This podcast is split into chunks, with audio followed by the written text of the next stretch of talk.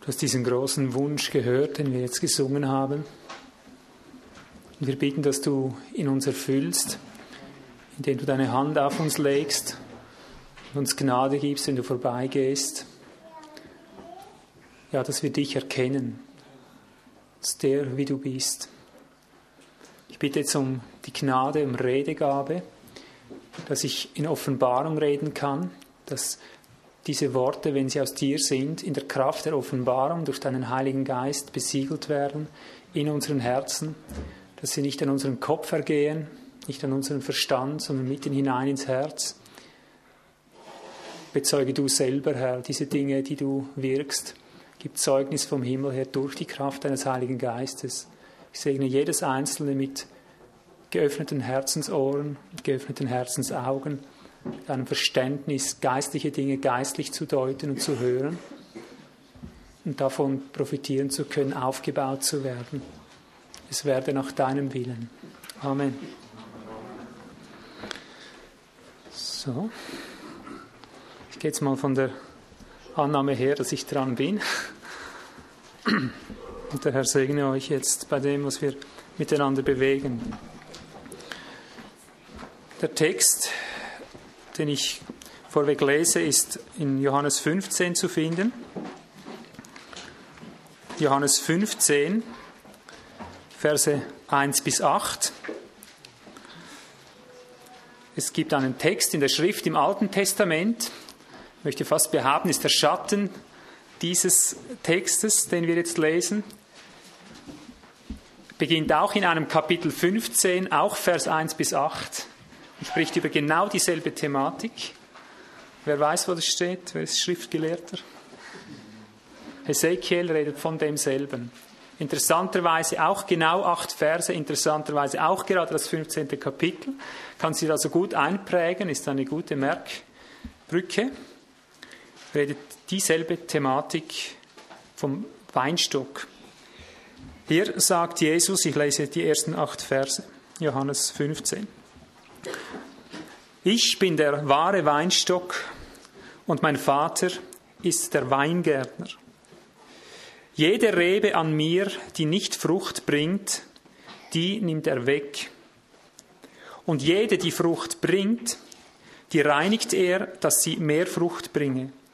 Ihr seid schon rein um des Wortes willen, das ich zu euch geredet habe. Bleibt in mir und ich in euch. Wie die Rebe nicht von sich selbst Frucht bringen kann, sie bleibe denn am Weinstock, so auch ihr nicht, ihr bleibt denn in mir. Ich bin der Weinstock, ihr seid die Reben. Wer in mir bleibt und ich in ihm, der bringt viel Frucht, denn getrennt von mir könnt ihr nichts tun. Wenn jemand nicht in mir bleibt, so wird er hinausgeworfen wie die Rebe und verdorrt, und man sammelt sie und wirft sie ins Feuer, und sie verbrennen. Wenn ihr in mir bleibt und meine Worte in euch bleiben, so werdet ihr bitten, was ihr wollt, und es wird euch geschehen. Hierin wird mein Vater verherrlicht, dass ihr viel Frucht bringt und meine Jünger werdet. Bis hierher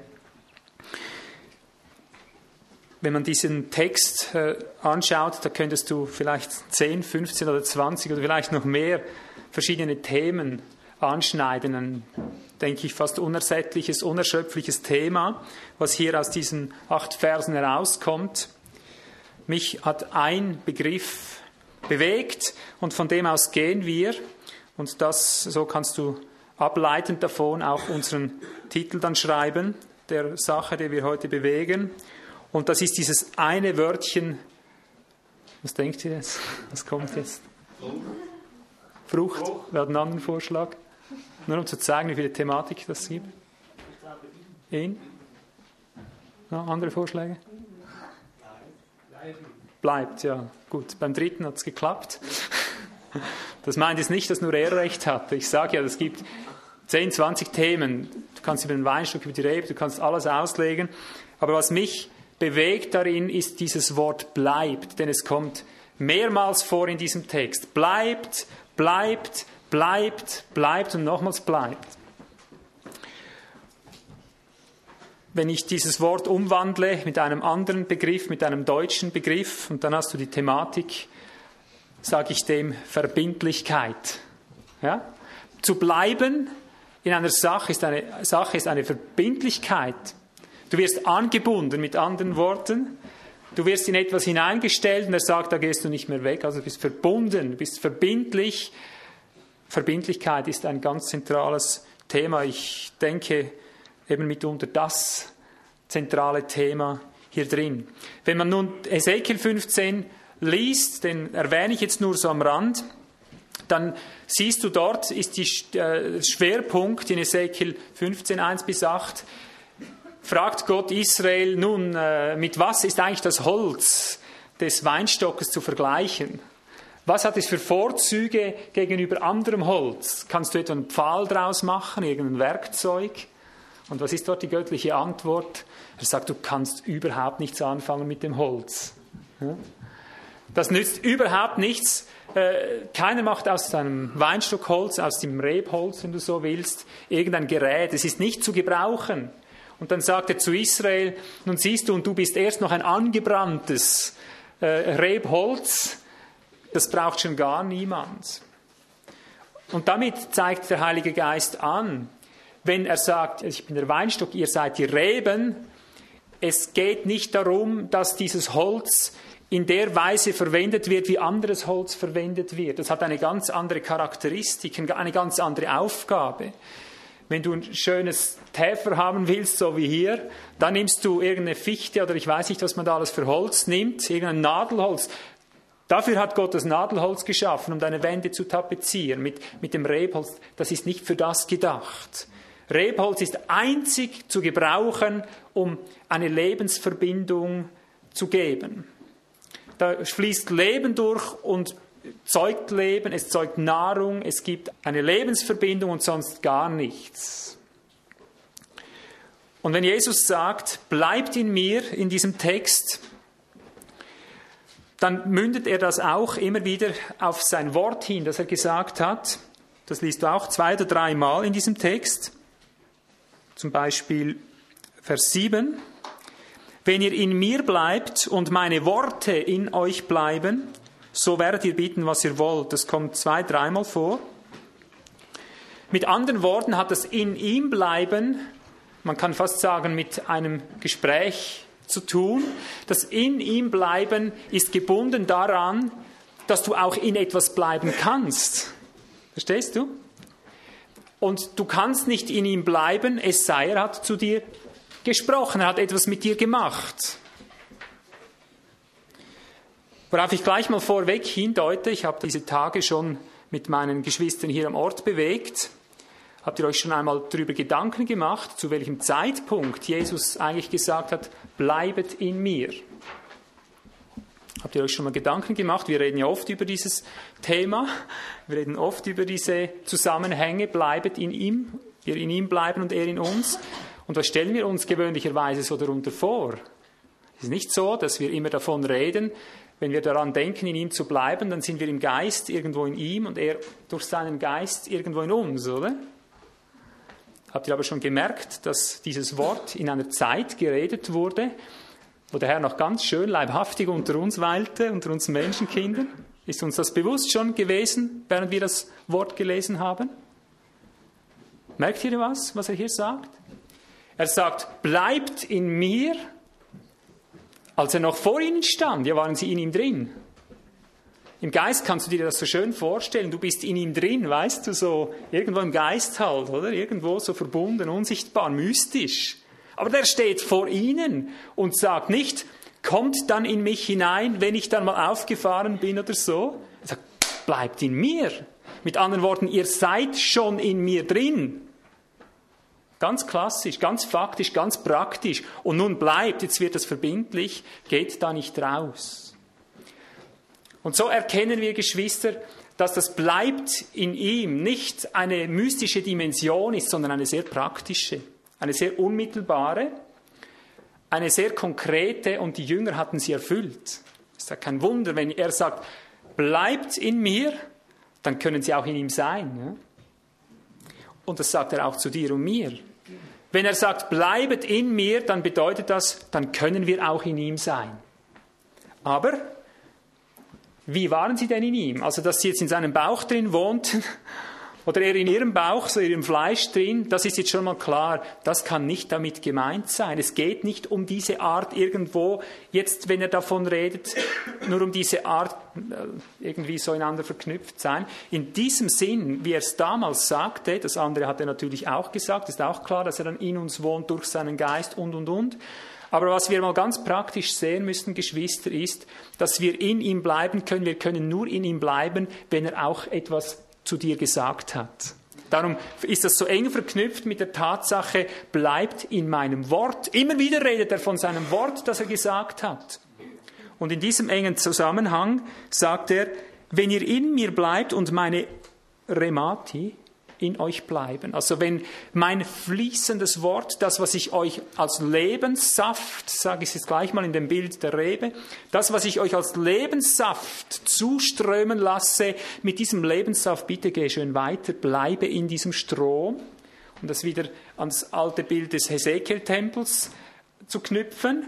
Es ist vielleicht am Anfang nur so ein kleiner Rinnsal, der vielleicht unter einer verächtlichen Schwelle hervorkommt, wie bei dem Tempel dort aber bleibet in mir und so bringt ihr viel Frucht. Dort siehst du den kleinen Rinnsal, wie der Prophet tausend Schritte mitgeht, drin bleibt und schon geht er an die Knöchel bei weiteren tausend Schritten bis an die Knie, bei weiteren tausend Schritten an die Hüften und schon schwimmt er und das wird zu einem Strom, der dann rechts und links alles befruchtet. Dann nachzulesen, Ezekiel 47? Gut. Ein Strom, wo es heißt, wo immer der Strom hinkommt, da wird alles heil. Die Gewässer werden heil, da siehst du überall Bäume wachsen, da siehst du alles befruchtet, belebt werden, bleibt in mir und ich bleib in euch, bleibt in meinem Wort und so werdet ihr viel Frucht bringen, dadurch wird der Vater verherrlicht, dadurch wird alles geheilt.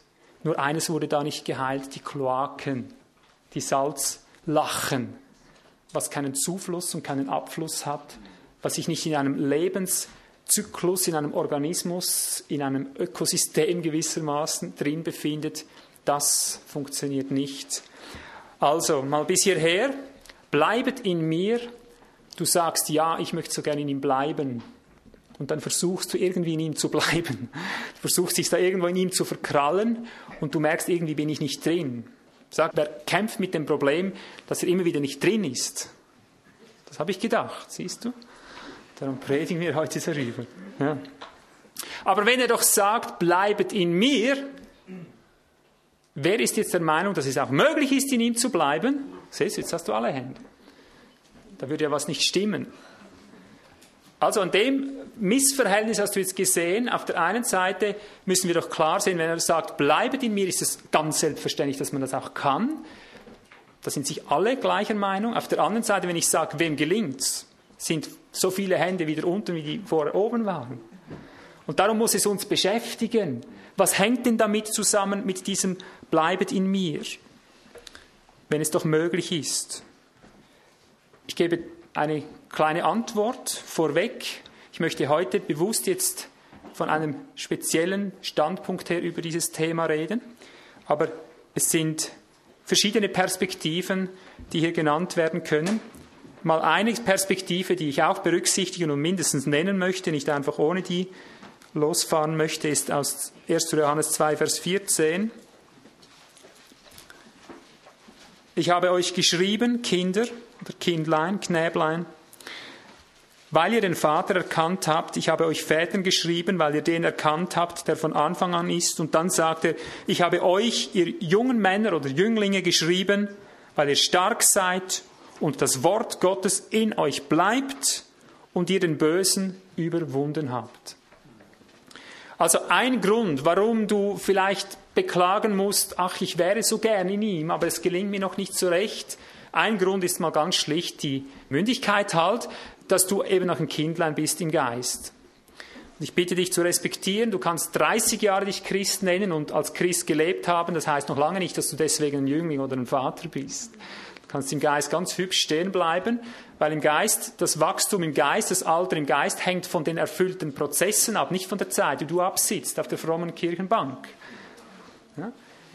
Der Geist hat Prozesse, jeder Prozess, den er an dir wirken kann, mit dem du mitgehst, dich mit eben tausend Schritte bewegst, wirst du nachher gewachsen sein.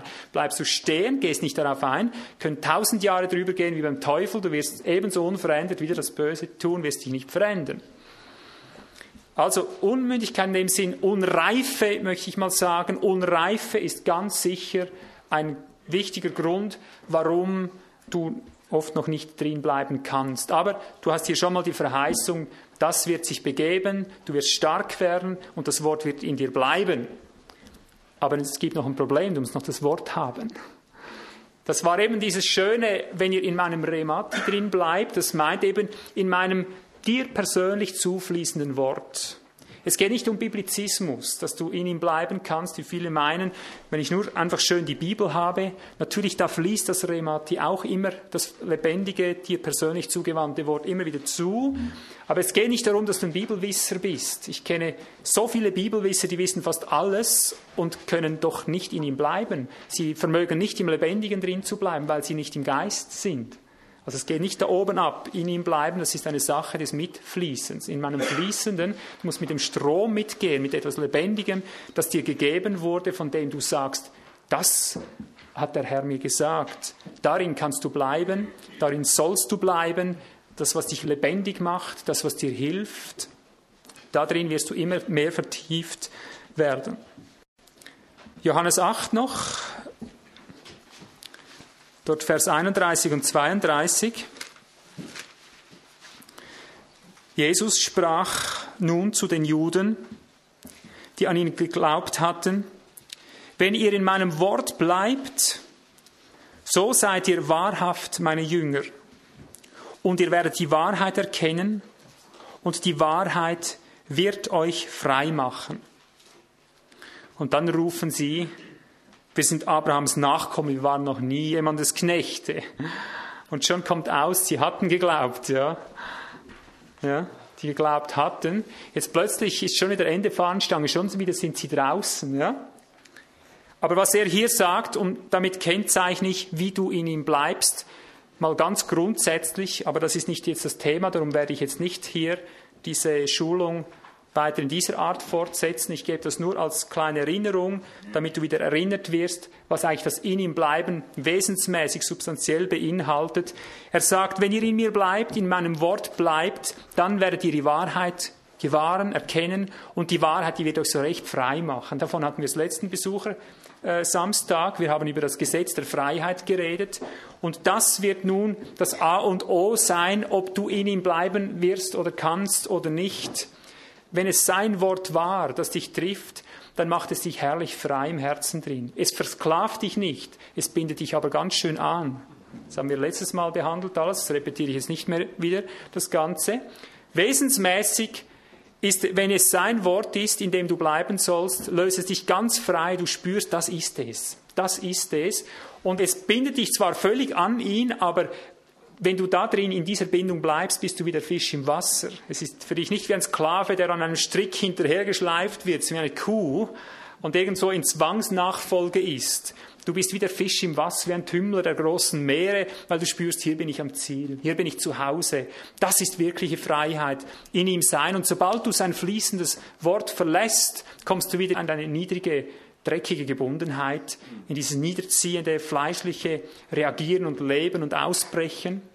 Und darum, Geschwister, ist mal ganz grundsätzlich wichtig, egal ob du noch unmündig bist oder was weiß ich, es geht von A bis Z immer darum, wenn er dir ein Wort gibt, wenn er dir ein Reden, ein fließendes, persönliches Reden zukommen lässt, dann bleibe in diesem Strom drin und lass ihn dir nicht mehr stehlen. Sobald diese herrliche Freiheit, die dich dadurch bewegt, die dich damit segnet, in diesem Wort, sobald die dich verlässt, bleib sofort stehen und geh zurück in den Strom. Das sind Dinge, die laufen in Sekunden ab täglich.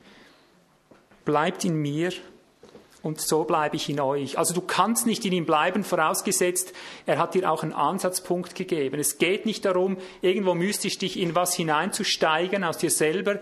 Es sei, er redet etwas Persönliches zu dir, sonst kannst du nicht in ihm bleiben. Du kannst nicht aus eigener Religion dich irgendwann was vergreifen in der Schrift. Es sei, es ist von ihm ausgegangen. Mal so viel bis hierher. Aber was ich heute nun bewegen möchte, ist eine ganz spezielle Perspektive, warum es so, ich sage es, wie es ist, weltweit unter uns Christen, ich sage mal, man kann machen, was man will, die bleiben nicht drin. Das ist das Problem, die Not fast Nummer eins, könntest du sagen, was da in 1. Johannes 2,19 schon bezeugt wurde, und das war ja ganz in den Anfängen. 1. Johannes 2, Vers 19, da sagt der Apostel, zuerst redet er da vom, anstatt Christus, der kommt, Kindern, es ist die letzte Stunde. Sie sind von uns ausgegangen, aber sie waren nicht von uns, denn wenn sie von uns gewesen wären, würden sie wohl bei uns geblieben sein. Aber sie blieben nicht.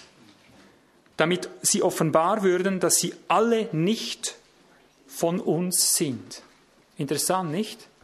Sie blieben nicht. Das ist das traurige Kapitel, die traurige Übergeschrift, die du über Jahrtausende Menschheitsgeschichte schreiben könntest. Sie blieben nicht. Es hat beim Teufel begonnen. Er blieb nicht. Er war ein schützender Cherub, liest du in Jesaja. Er war ein schützender Cherub, dazu gesetzt, direkt unter Gott die ganze äh, Schöpfung zu behüten und bewahren. Er blieb nicht. Er hat seine Stellung verlassen, ist aus dem Himmel gefallen. Und sogleich infiziert er die Menschen. Adam, Eva, sie blieben nicht.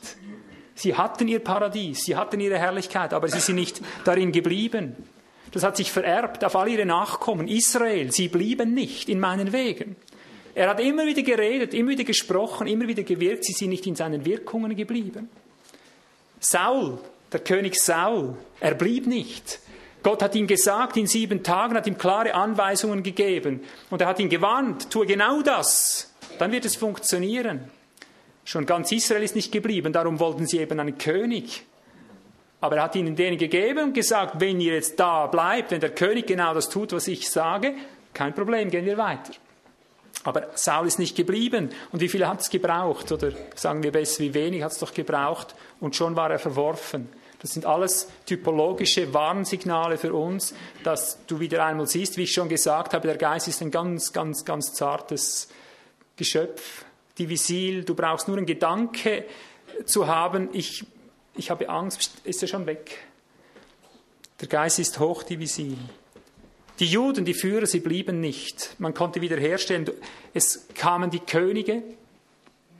Salomo blieb nicht. Simson blieb nicht als spezieller Richter. All die Richter, die du siehst, die haben immer wieder dagegen gekämpft. Sie sind nicht geblieben. Alle Könige, nicht nur vom Nordreich, das eigentlich fast nur miese Könige hatte, die dann in die assyrische Gefangenschaft abgeführt wurden. Nicht nur die sind alle nicht geblieben, die waren schon gar nicht von Anfang an meistens nicht drin.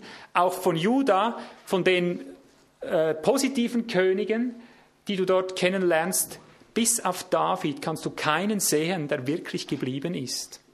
Wenn du ihre Lebenslinie studierst, merkst du, sie waren am Schluss alle draußen irgendwo oder tiefer, als sie hätten sein können. David ging auch tief runter, aber er hat am Schluss seines Lebens doch die Linie gefunden und ist ihm geblieben. Also der einzige König überhaupt in all den Zeiten, wenn du so nennen willst, der so geblieben ist, dass Gott eben zu ihm zufällig sagt, Mann meines Herzens, an dir habe ich wohlgefallen, Typus auf Christus, etwas Einzigartiges in der Geschichte. Aber so findest du es in der ganzen Schrift bezeugt, Maria, Martha blieben nicht. Habe ich euch nicht gesagt? Sagt Jesus. Wenn ihr glauben würdet, so würdet ihr die Herrlichkeit Gottes sehen. Aber sie blieben nicht in seinem Wort. Und dann gab es das Gegenteil, das, was wir heute Morgen schon gesagt haben. Es kommt immer das Gegenteil dabei raus, wenn du nicht drin bleibst, in dem, was er wirklich sagt. Und so auch all die Jünger, haben wir auch wieder gehört in Gethsemane, sie blieben nicht, oder Roland hat es bezeugt, Sie blieben nicht, sie blieben nicht, sie blieben nicht. Dieses ewige, traurige Kapitel. Und ich ziehe es bis in die heutigen Tage aus meiner Beobachtung, aus vielen Jahren Dienst an allen Orten, in allen Denominationen und Kirchen und Gemeinden. Ist ganz gleich, wo ich hinkomme, sie blieben nicht. Das könnte ich als Generaltitel über alles schreiben. Siehst du? Und darum ist es wichtig, dass wir untersuchen, warum blieben sie eigentlich nicht. Gibt es hier einen gemeinsamen Nenner? Gibt es hier einen gemeinsamen Nenner, Geschwister? Warum bleiben wir nicht? Wenn es doch möglich ist. Ah, wenn der Geist so schnell weggeht, sagt die Schwester. Ja, das ist eben das Problem. Der Geist geht so schnell weg. Siehst du, und mit dem müssen wir uns einfach abfinden. Du hast recht, ja, wenn der Geist so schnell weggeht. Aber das heißt nun einmal wirklich nicht, dass es deswegen unmöglich ist. Das bedeutet für mich nur, wir müssen schnell dabei sein, wenn er weggeht. Es braucht ein bisschen mehr Aufmerksamkeit, es braucht ein bisschen mehr Umfeld, es braucht ein bisschen mehr äh, Zurüstung, ein bisschen mehr, als du gedacht hast. Das billige Evangelium, das dir einfach nur den Himmel verspricht, wenn du dich nur einmal kurz regst mit deinem faulen Hintern, vielleicht mal die Hand noch hochhalten musst und dann hast du es. Kein Wunder. Kein Wunder. Das wahre Reich Gottes, Geschwister, hat mit Zusammenhängen zu tun, die sind so eng ineinander verknüpft, dass du wissen musst, warum kannst du nicht drin bleiben. Und ich sage dir, ich habe jetzt so viele Jahre gedient. Ich habe tausende von Predigten gehalten insgesamt, an, hier am Ort und draußen, überall. Ich habe die Geschwister alles gelehrt, was du irgend lehren könntest. Ich könnte sagen, nun, ich bin rein in eurem Blut, ich habe euch alles gepredigt was es zu predigen gibt. Aber ich bezeuge dir, auch bis hier in unsere engsten Kreise hinein, sie blieben nicht. Diese Wochen wieder, seit dem letzten Besuchertag, da beginnt der Geist oft schon in mir zu leben, zu suchen. Also mein eigener Geist jetzt sucht dann und, und sagt, Herr, wie noch genauer, wie noch präziser, wie noch wirkungsvoller. Wie kommen wir da hinein? Ich schaue auf so viele Jahre Dienst zurück, sie bleiben nicht. Ich muss über das in ihm bleiben lehren und ich hatte es so auf dem Herzen, dir zu zeigen, wie du, du ganz allein für dich ihn hören kannst, weil mir war so nahe im Herzen, ich habe gespürt, ach, es hängt alles davon ab, dass du die Stimme des Geistes hörst. Du selber musst hören, was der Heilige Geist dir sagt. Du musst unterscheiden können, was Geist aus Gott ist und was nicht Geist aus Gott ist. Und siehst du, irgendwann habe ich gespürt, der Heilige Geist macht das nicht mehr mit in der Weise im Moment. Ich werde wieder darüber lehren. Aber im Moment habe ich gespürt, der Geist lässt mich da nicht rankommen, obwohl es mir so gebrannt hätte, so ein Verlangen gehabt hätte, dir zu zeigen, wie du hören kannst. Aber heute muss ich dir sagen, ich habe darüber schon dutzende Mal gepredigt. Ich predige fast über nichts anderes, wenn man es genau untersucht. Es geht mir immer wieder darum, die Gläubigen in Christus anzudocken, auf alle Weise zu zeigen, wie du daran kommst, wie du drin bleibst. Also du kannst alle meine Bücher lesen, dann hast du diese Lehre auf hundertfältige Weise aufgefächert in allen Farben, Formen und Geschmäckern. Äh, heute nicht eine Botschaft ans Individuum, die ist reichlich gegeben worden. Ich habe gemerkt, ich kann noch 10.000 Predigten halten, dass du selber weißt, was es ist und was es nicht ist. Heute spüre ich eine andere Linie, die ich jetzt nicht darum herumkomme, die dir zu zeigen. Und ich bitte von jetzt an, dass du ganz mit geistlichen Ohren hörst. Nimm jetzt alles geistlich auf. Schau es von diesem Zusammenhang her an, von einem äh, Prediger, der jetzt fast zwei Jahrzehnte kämpft darum, dass er die Gläubigen in Christus darzustellen vermag und er spürt, es funktioniert nicht. Und es gibt für mich nur eine Lösung jetzt, nur eine Antwort, die jetzt diesen Fortschritt schafft, den wir persönlich nicht schaffen, den du zu Hause nicht schaffst und du zu Hause nicht schaffst und keiner zu Hause schafft, so wie er das will. Jetzt gehe ich in diese Zusammenhänge hinein. Ich sehe einen Hauptgrund, dieses üblen Themas und sie blieben nicht. Einen gemeinsamen Nenner, den kann ich dir zeigen, vom Teufel angefangen bis in die heutigen Tage. Wer denkt, er sieht hier einen gemeinsamen Nenner, er soll es gleich mal rausrufen. Bleiben im Fleisch. Bleiben im Fleisch. Ja. Das eigene Suchen. Das eigene Suchen, ja. Sollte es gesagt haben, ja. Unverbindlichkeit sich überheben. Selber. Ungehorsam, Unglauben oder Mangel an Erkenntnis. Genau. Eigentlich tausend Thematikas, die haben wir alle schon gepredigt, oder? Ja. Ich sehe noch etwas. Diese Sünden verhindern, dass wir ein Leib sind, weil wir ja einander nicht mehr lieben. Oder? Wenn ich stolz bin, dann überhebe ich mich über meinen Bruder. Ja. Und dann kann ich nicht mehr eins sein. Und wenn ich nicht mehr eins bin, dann kann ich eine Spaltung produzieren. Ja. Und dann nützt mir das Ganze nichts mehr. Ja. Dann habe ich Christus nicht erkannt, wenn ich die Glieder voneinander mhm. ablehne, habe ich Christus nicht erkannt. Denn ja. Christus hat zu Paulus gesagt, warum verfolgst du mich? Hm. Der Leib. Ich sehe den Grund, die Spaltung. Wenn wir nicht wirklich die Sünde der Spaltung zugeben, einander zugeben, ja. dann können wir nicht bleiben. Genau. Also der Bruder redet ein sehr zentrales Thema an Dazu möchte ich nur jetzt, um das Problem zu zeigen, möchte ich sagen, es gibt darum so viele Einheitsbemühungen. Wie sieht die Spaltung aus? Wo beginnt die Spaltung? Da gäbe es wieder, ich weiß nicht wie viele Predigten allein über dieses Thema. Ich denke, es liegt mitunter in diesem Bereich. Du wirst nachher sehen, wie ich das darlege. Ich zeige jetzt einfach mal auf eine Wesenstatsache hin, bevor ich mal das Äußere zeige was die alle gemeinsam hatten, vom Teufel angefangen. Ich sage es jetzt mal so. Jeder Einzelne, der ich vorher nannte, also Adam, Eva und so weiter, äh, die wollten alle direkt, direkt sein. Die wollten keinen über sich haben, oder?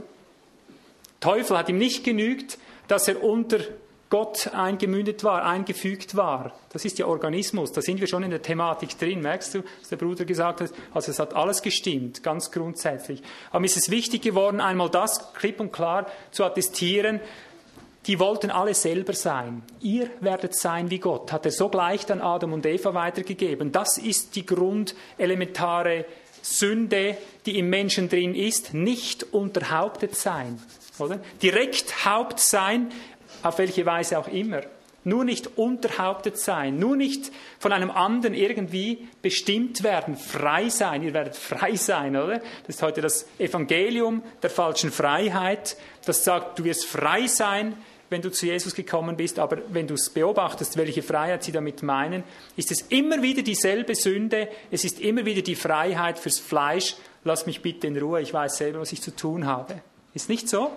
Die Könige, Saul wollte selber opfern, selber Priester sein, selber das sein. Er wollte sich nicht in diese gegebene Ordnung einfügen.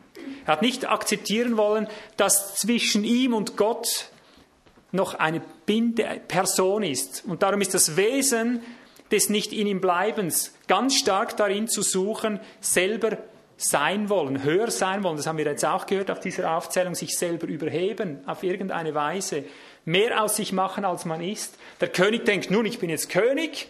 Und schon denkt er, ich bin direkt unter Gott deswegen. Und hat nicht gespürt, dass es eine organische Realität gibt, die noch einen Propheten dazwischen gibt. So. Wie ein Nervenstrang oder ich weiß nicht, wie man das äh, bezeichnen könnte. Einfach nicht er direkt unter Gott. Entweder wollen sie alle direkt Gott sein, wie der Teufel selber, selber sich Herr und Gott sein, die ganze gottlose Welt, oder zumindest auch als Christ direkt unter Gott stehen. Und siehst du, das kannst du wunderbar biblisch belegen, denn ich bin der Weinstock, ihr seid die Reben. Dann studiert man dieses Bild und sagt sich, es ist doch ein wunderschönes Bild. Und ich sage es mit dem altbekannten Spruch der seligen Bertha Iselmann, ich und Gott, wir zwei, wir sind immer die stärkste Partei. Mit anderen Worten, da ist ein dicker Ast, ich direkt dran, okay, alles okay. Hast du schon gemerkt, wenn du dort liest, bleibet in mir und ich bleibe in euch, denn ich bin der Weinstock, ihr seid die Reben. Hast du schon gemerkt, dass die Gesetzmäßigkeit, die mit diesem Weinstockverhältnis genannt wird, dass das nichts, aber gar nichts mit einem Konstruktionsgleichnis zu tun hat, wie das funktioniert, sondern mit einem Wesensgleichnis? Versteht ihr, wovon ich rede? Ich versuche jetzt den Zusammenhang zu zeigen. Die Christen lesen Weinstock Rebe und leiten davon ab, dass jeder so direkt, so wie kleine Ferkel irgendwo direkt an der Zitze der Mutter hängt. Also eben ich und Gott wir zwei, oder? Aus der Rebe gelernt. Die Rebe und Weinstock will dir nichts anderes als die Gesetzmäßigkeit der Verbindlichkeit vor Augen malen, dass du unlösbar von diesem Lebensstrom bist. Aber sie redet nicht über den Verlauf. Dazu gibt es andere Gleichnisse. Darum hast du in der Schrift verschiedenste Gleichnisse. Aber wenn es um die Konstruktion, um die Beschaffenheit des Leibes eben geht, von dem wir immer reden, dann musst du einmal akzeptieren, dass Gott hier eben deinen Körper so wie du lebst, genommen hat als Abbild. Du bist der Schatten, wie das Ganze funktioniert, wie du in Christus bist, wie das funktioniert von der Konstruktion her. Und darum heißt es dort 1. Korinther 12, Vers 12, heißt es dort, eben wie der Leib viele Glieder hat und doch zusammen nur einen Leib bildet, also auch der Christus. Hier wird von der Beschaffenheit gezeugt. Und jetzt frage ich dich mal was ganz Konkretes. Bleibet in mir und ich bleibe in euch. Ich sage jetzt mal, du bist eine Hand oder du bist ein Fuß. Äh, wo ist eigentlich der Fuß oder die Hand in diesem Leib montiert? Ganz unten, ja? Ah, da kommt noch jemand davor. Ah, jemand? Mehrere, ja, wie viele? Hast du mal gezählt? Wenn der Fuß direkt am Haupt sein will, ohne den geht es wirklich nicht vorwärts. Und weil er das spürt, ohne mich geht gar nichts, da muss er gleich direkt da sein, ja? Stell dir mal einen Kopf vor, der direkt einen Fuß da unten hat. Ein komisches Gebilde, ja? Kannst du eine neue Comicfigur daraus machen, aber nichts weiter. Siehst du, jetzt überleg mal ganz praktisch, der Fuß ist nicht im Haupt. Obwohl er im Haupt ist, oder? Da kannst du jetzt streiten, der eine ruft, natürlich ist er im Haupt, der lebt vom selben. Ich sage, das stimmt. Aber konstruktionsgemäß ist der Fuß nicht im Haupt, der ist im Gelenk da, im Schienbein. Und das Schienbein ist im Knie und das Knie ist im Oberschenkel und der Oberschenkel ist im Becken und das Becken ist da am Brustkorb und der Brustkorb ist da am Hals. Sprich, eins, zwei, drei, vier, fünf, sechs und erst sieben ist das Haupt. Aber es sind sechs andere dazwischen. Und das ist die Tatsache, die geistliche Tatsache. Weißt du, und uns Christen wurde immer wieder gelehrt, bleibet in mir, das meint eben diese Perspektive, äh, Gott zeigt dir schon allein, was du zu tun hast, äh, so wie wenn du direkt in ihm sein könntest, so direkt unter dem Kopf. Und das stimmt nicht. Das stimmt einfach nicht.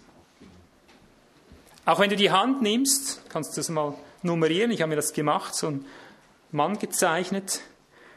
Wenn du die Hand null nimmst oder so, dann bist du genau bei sieben beim Kopf. Oder? Eins, zwei, drei, vier, fünf, Hals sechs, Kopf sieben, ja, mit den Gelenken. Das ist ja nur eine Nebensache, aber Tatsache ist, du bist nicht direkt unter ihm, es sei, du bist was? Der Hals oder der Kopf. Der Kopf ist auch Christus, da unten.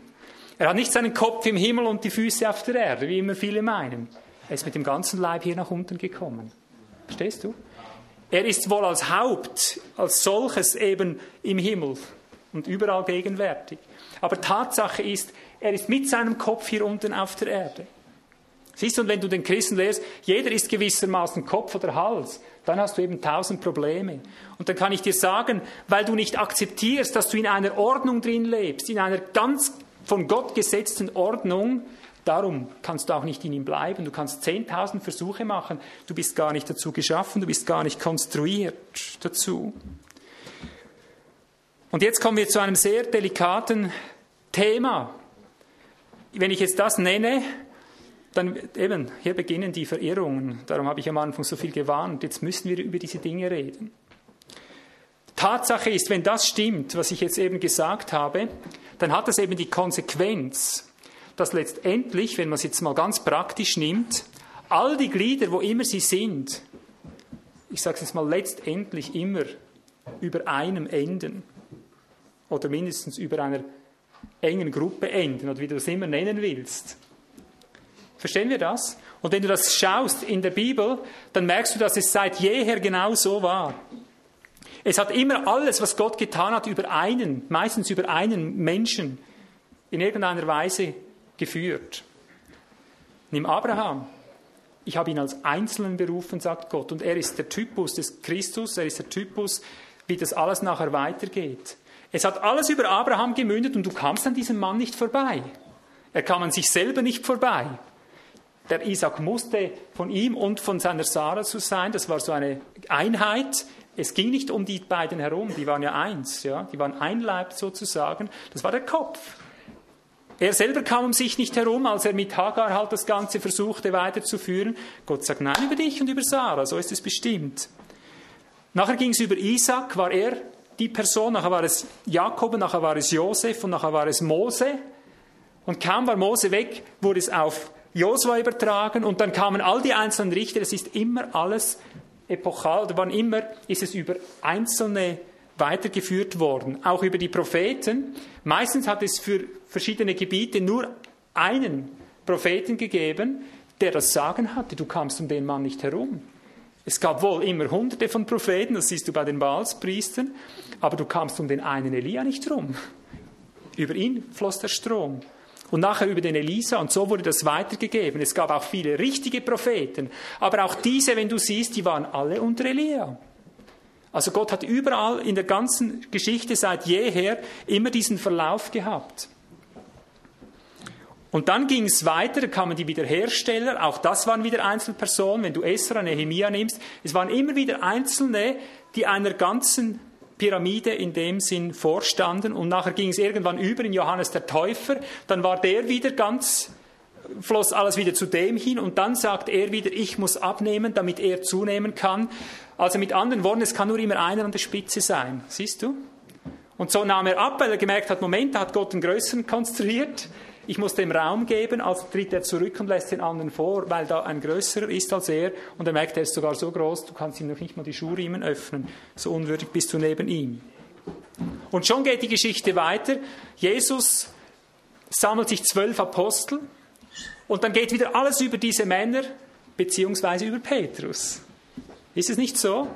Hat er nicht aus diesen zwölf wieder einen genommen und alles lief wieder in einer Linie, die war konstruiert. Und das bedeutet nichts anderes, die anderen Apostel, die konnten nicht einfach herum aposteln, einfach nur weil sie Apostel waren.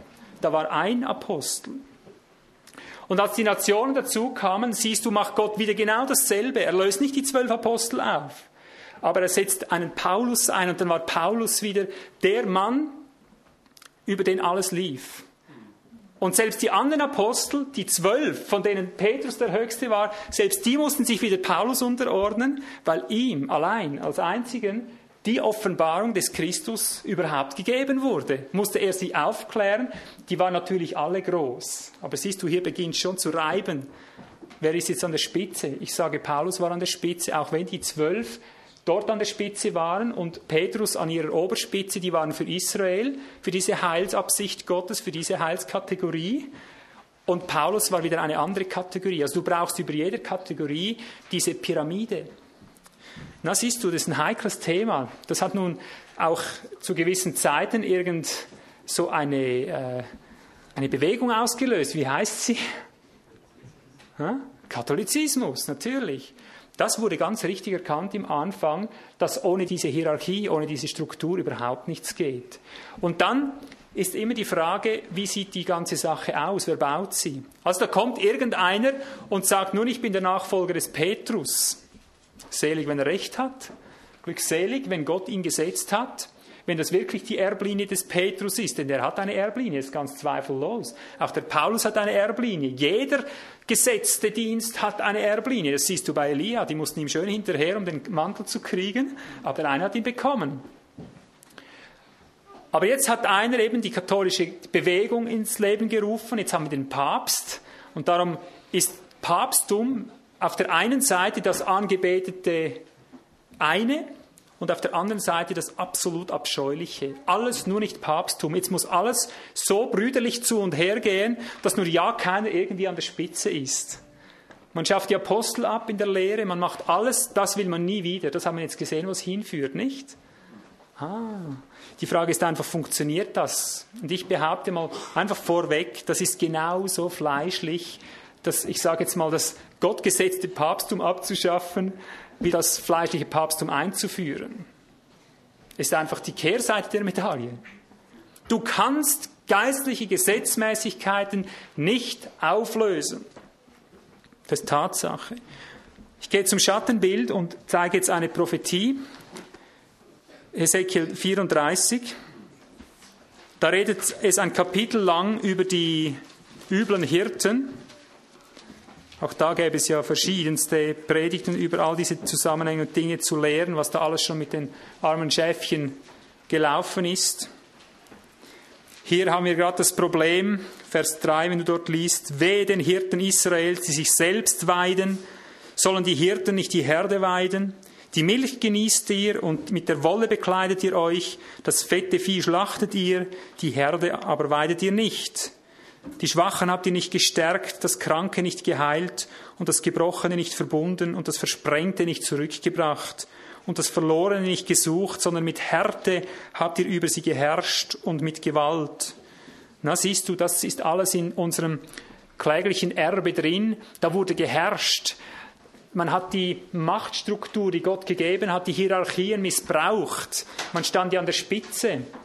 Er sagt, meine Hirten haben übel getan an gewisser Stelle. Meine Gesetzten. Sie haben gemerkt, irgendwo hat Gott sie oben angesetzt und irgendwann wurde die attraktive Wolle zum Zentrum und das Fleisch und die Knochen und was weiß ich alles von dem Schaf. Sie haben sich selber geweidet. Und das hat auf der anderen Seite wieder zu einem Befreiungsversuch geführt, dass man gesagt hat, nie wieder lassen wir uns beherrschen. Also konkret, die Frucht entweder war, massive Herrscher, die alles fürs eigene benutzten, oder dann gar keine Herrscher mehr, jede erdenkliche Anarchie, in dem Sinn, dass man alles, was nur ein bisschen nach Machtanspruch nur schon riecht, sofort ein Buch erscheint, über, wären nicht der Menschen Knechte, natürlich alles berechtigt, ja. Ist immer alles berechtigt. Die ganzen Gesetze, die geschaffen werden, sind berechtigt, oder?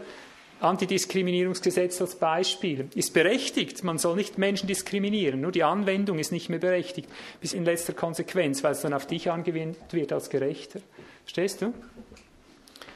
Die Schwulen und all die Menschen, die sich äh, versündigen und das Volk bis in die Hölle herunterziehen, ihretwegen ist man aufgestanden, ihretwegen musstest du wehren, die Gesetzlosen brauchten Gesetze und irgendwann ging es rückwärts. Irgendwann haben die sich durchgedrückt und jetzt macht man neue Gesetze und neue Gesetze. Am Schluss wird der Gerechte getroffen.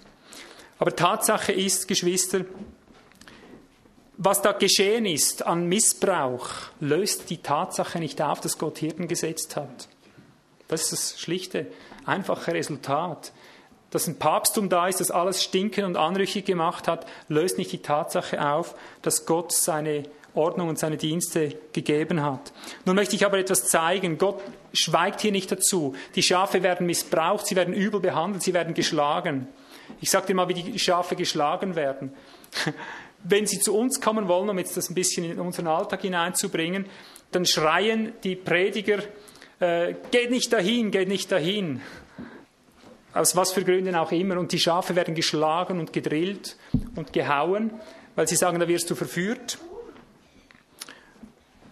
Tatsache ist, wir kommen um diese Dinge nicht herum, aber Gott schaut die Dinge, Gott schaut, wie die Schafe missbraucht werden, wie die Schafe von denen unter Zwang gehalten werden, die sagen, euch wird Zwang angetan, sie zwingen eigentlich, und dann hat Gott eine Verheißung gegeben, und zwar dort in Vers 12, Ezekiel 34, da sagt er plötzlich, wie ein Hirte sich seiner Herde annimmt am Tag, der unter seinen zerstreuten Schafen ist, so werde ich mich meiner Schafe annehmen und werde sie retten aus allen Orten, wohin sie zerstreut worden sind.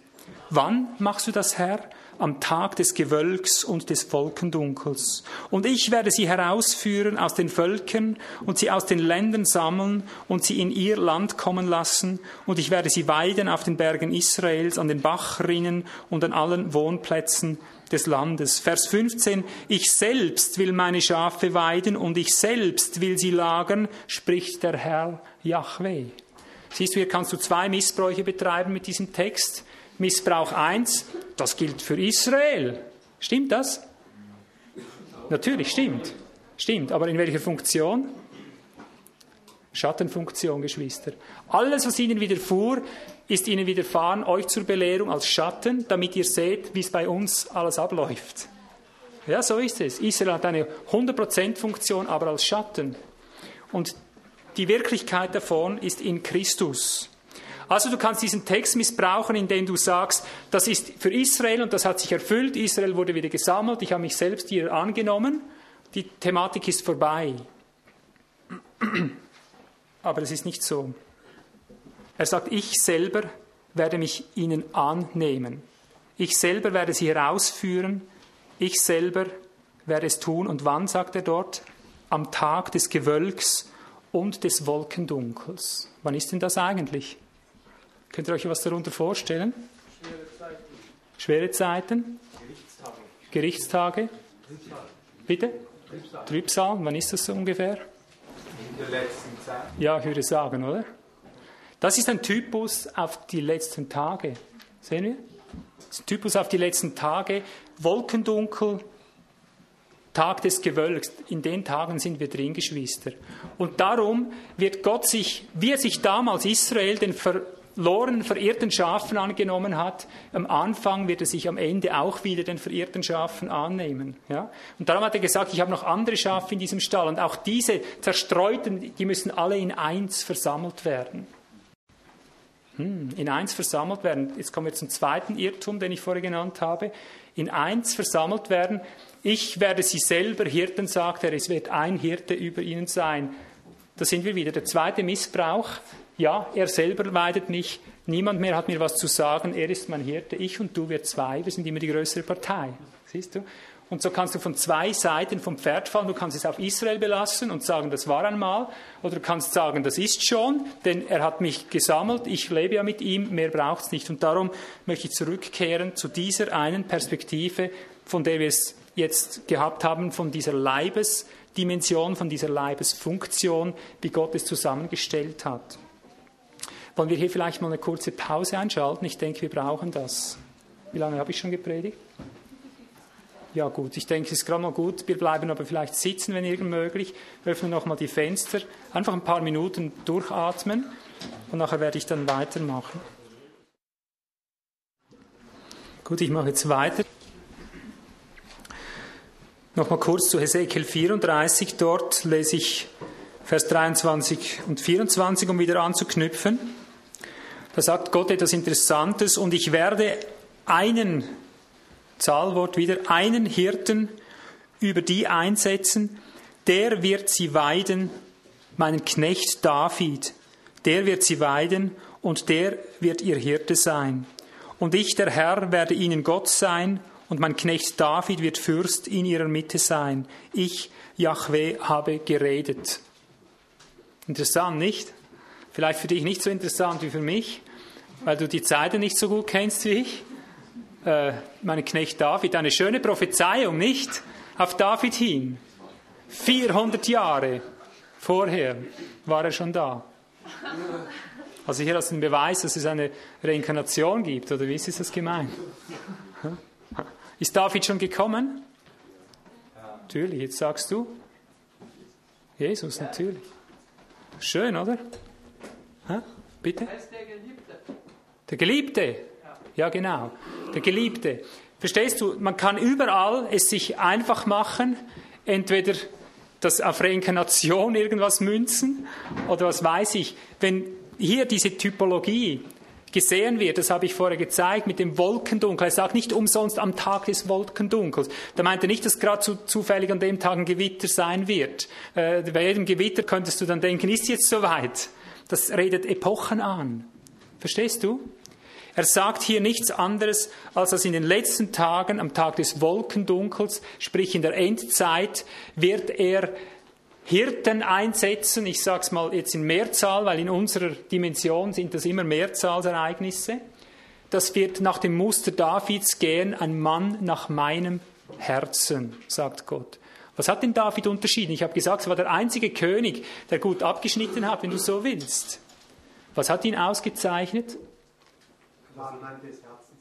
Ja, aber warum? Er hat Anschlussfähigkeit. Den Anschluss gefunden, ja? Er hat das Leben Christi. Er hat das Leben Christi, ja. Wir können sagen, in diesen Worten, er ist geblieben. Richtig. Das ist es. David ist der Einzige, der drin geblieben ist. Verstehst du? Und darum nimmt er diesen Typus und zeigt damit an, wenn Gott sammelt, wenn Gott seinen David sendet, wo auch immer der dann ist, eben ich denke, das muss es nicht auf einen Menschen fixieren, aber wenn Gott beginnt, diese ganzen verstreuten Schafe zu sammeln, die auch jetzt in dieser Letztzeit überall zerstreut sind, weil sie von den Hirten aufgefressen wurden, weil sie entflohen sind, diesen falschen Hirten, die nur Beute machen wollen, dann wird er nur diejenigen unter sich als Haupt akzeptieren, die David sind. Verstehst du? Die geblieben sind. Er wird Männer zurüsten, die drin geblieben sind, unter ihm als Haupt, mit denen er eben machen konnte, was er wollte, und sie sind geblieben, wie ein David. Das heißt nicht, dass sie makellos sein müssen, ja.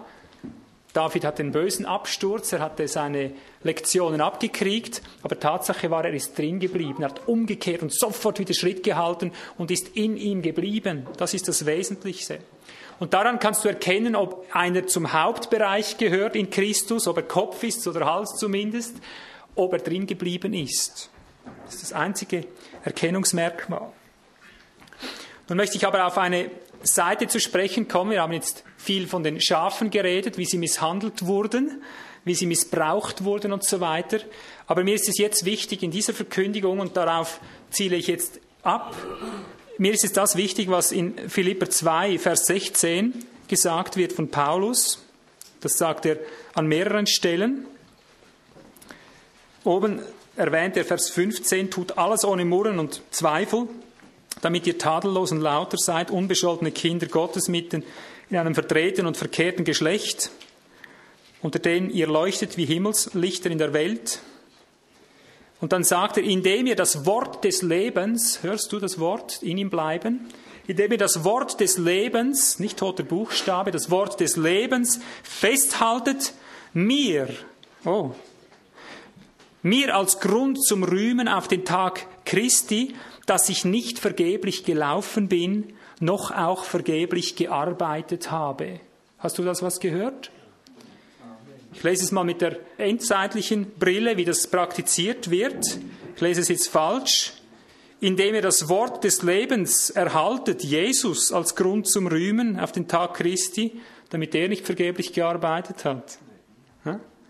Hast du gemerkt? Er sagt, indem ihr das Wort des Lebens festhaltet, mir, sagt Paulus von sich, mir als Grund zum Rühmen an dem Tag Christi, dass ich nicht vergeblich gelaufen bin. Wisst ihr, Geschwister, und darauf möchte ich heute hinaus. Ich habe vorher gezeugt, dass ich jetzt fast zwei Jahrzehnte unablässig dabei bin, die zerstreuten Schafe zu sammeln. Und ich lehre sie die Wege Gottes, ich lehre sie, wie man in ihm bleibt. Ich gebe ihnen all diese Lehre und all das, was äh, sein muss. Und stelle doch fest, ich muss mit Paulus sagen, ich möchte nicht vergeblich gelaufen sein. Und ich erkenne das, was ich lehre, es wird geschätzt, es wird begrüßt, nur umgesetzt. Das ist das Problem. Nur umgesetzt nicht.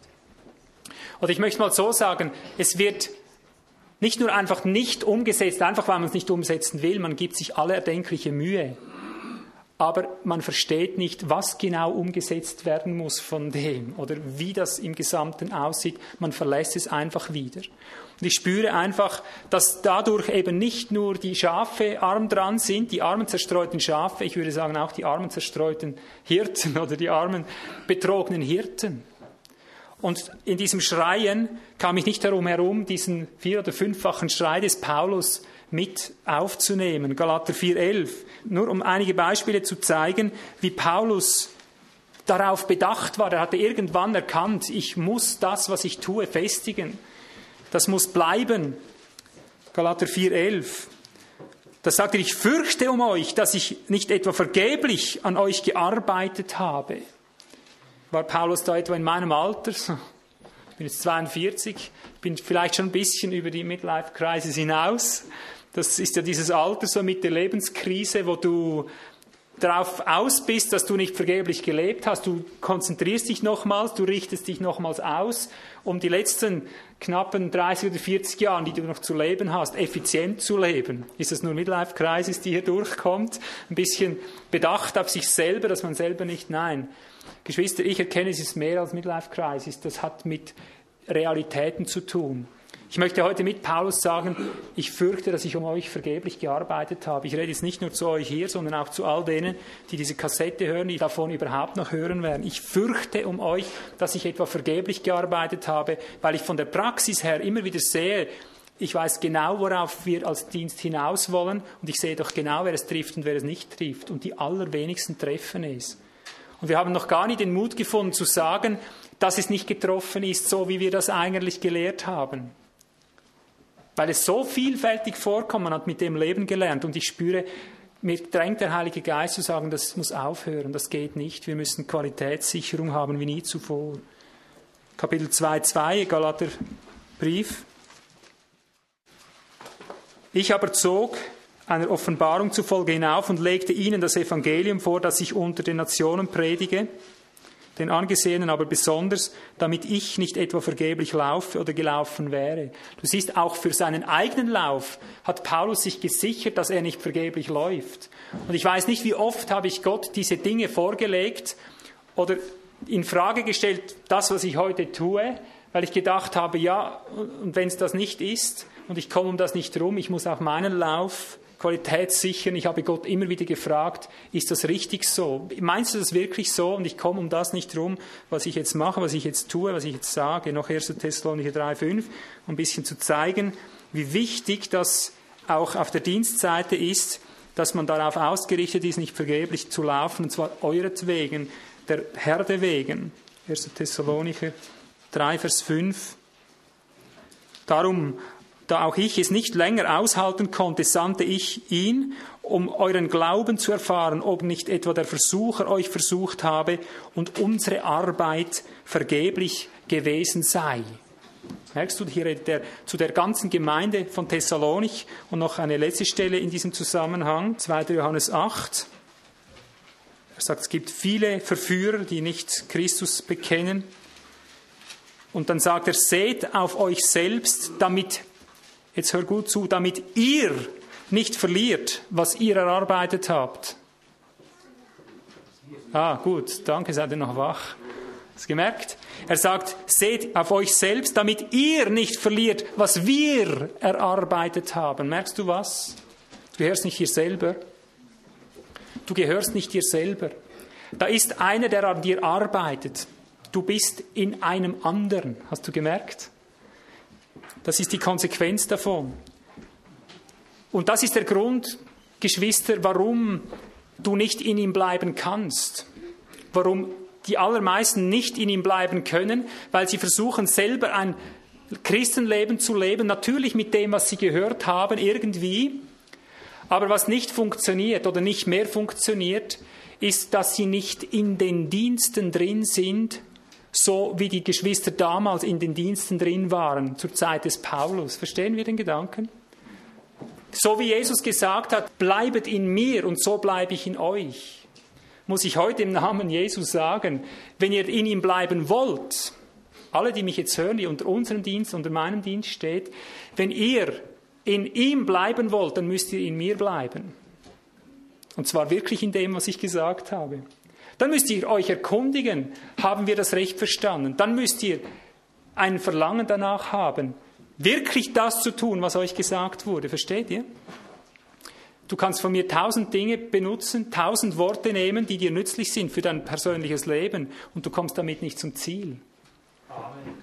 Und darum habe ich festgestellt, wir kommen nur weiter, Geschwister, wenn wir heute etwas Verbindliches aufrichten miteinander, wenn das aufhört, dass jeder kommt und geht, so wie in einem Selbstbedienungsladen und findet, oh, das hat mir noch gefallen oh, das hat mir auch noch gepasst, das war eine gute Predigt und wenn du es untersuchst, baut er das Teil irgendwo in sein Vehikel ein, das nur null und nichts mit dem zu tun hat, was Gott eigentlich in Christus meint, was er in Christus versteht.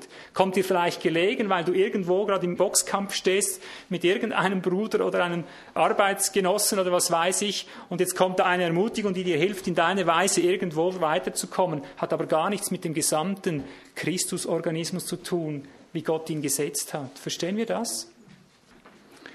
Und das ist etwas ganz Wichtiges und das ist auch der Grund, warum wir diese Bemessungswochen angefangen haben. Ich spüre, ich werde weitergetrieben im Heiligen Geist, alles in diese Richtung hineinzubringen.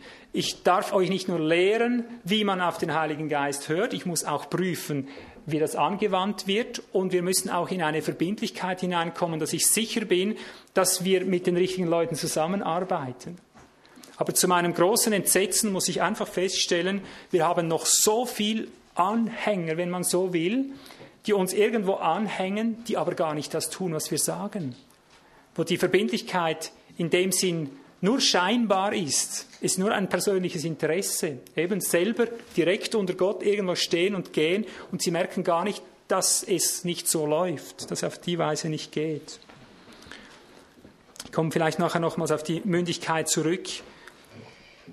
Mir ist einfach wichtig, dass du erkennst, dass wenn du Fuß bist, ja, ich könnte mal übertreiben, selbst wenn du der ganze Leib wärst bis hin zum Kopf, das würde dir überhaupt nichts nützen, wenn keine Augen da sind, die dich leiten. Natürlich für dein persönliches Leben kannst du sorgen, dass du irgendwo im Glauben bleibst, aber das ist nicht gemeint. Gott hat ein anderes Projekt. Die Dienste, die Gott gesetzt hat, ich vergleiche sie einmal mit Augen, Ohren, mit Nase und Mund, dem ganzen Geruchssinn und so weiter, das repräsentiert eigentlich die Dienste. Sie sind Haupt, haben eine Hauptfunktion. Wenn du blind schwimmen gehst, du magst ein wunderbarer Schwimmer sein. Ich bestreite ja gar nicht, dass du nicht untergehst. Aber bist du schon, man blind? Mit verbundenen Augen geschwommen, haben wir als Kind immer wieder geprobt. Hast du das nie gemacht? Mensch, habt ihr wenig Fantasie. weißt du, was passiert? Du drehst dich voll im Kreis, du kannst machen, wie du willst. Wir haben als Kinder das geübt. Gut, vielleicht mit der Zeit bringst du es irgendwo hin. Aber ganz grundsätzlich von Natur angelegt, mach das einmal, wenn du im Wasser bist, Augen zu, schwimmen. Du wirst immer im Kreis schwimmen. Immer im Kreis, siehst du? Du brauchst Augen. Du brauchst Augen, um nicht im Kreis zu drehen. Und darum nützt es niemandem etwas, wenn er keine Augen hat, wenn er keine Ohren hat, du brauchst die. Auch wenn du schön schwimmen kannst und zu Recht sagst, ich gehe ja nicht unter, was soll's, oder? Aber du schwimmst immer im Kreis rum. Und das können wir auch lernen von verschiedensten Berufsgattungen. Ich habe heute zufällig, kam mir das Navigationssystem in den Sinn. Du kennst dich da besser aus, Ronny, ist unser äh, Pilot. Ich verstehe jetzt nicht viel davon, aber so viel wie ich verstehe, du musst mich halt korrigieren. Ich würde sagen, ein Pilot kann nicht einfach fliegen für sich, oder?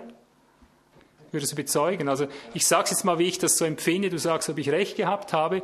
Ich würde mal behaupten, ein Pilot kann noch so schön in seinem Flugzeug sitzen, noch so bequem, kann es noch so gut meinen, noch so gut die allgemeine Richtung kennen, wenn er irgendwo hinfliegen will. Er kann seine Maschine perfekt bedienen. Ich streite das alles gar nicht ab, aber ohne Navigator funktioniert das nicht. Und ohne Kontrollturm denke ich auch nicht. Solange du allein fliegst, geht das, aber sobald mehrere fliegen, geht das nicht. Ja? Der beste Pilot auf Erden braucht einen Navigator. Ist das ein extra Mann, oder? Bei euch? Oder habt ihr Geräte mit dabei? Ja, aber du selber wirst es nicht können. Gut.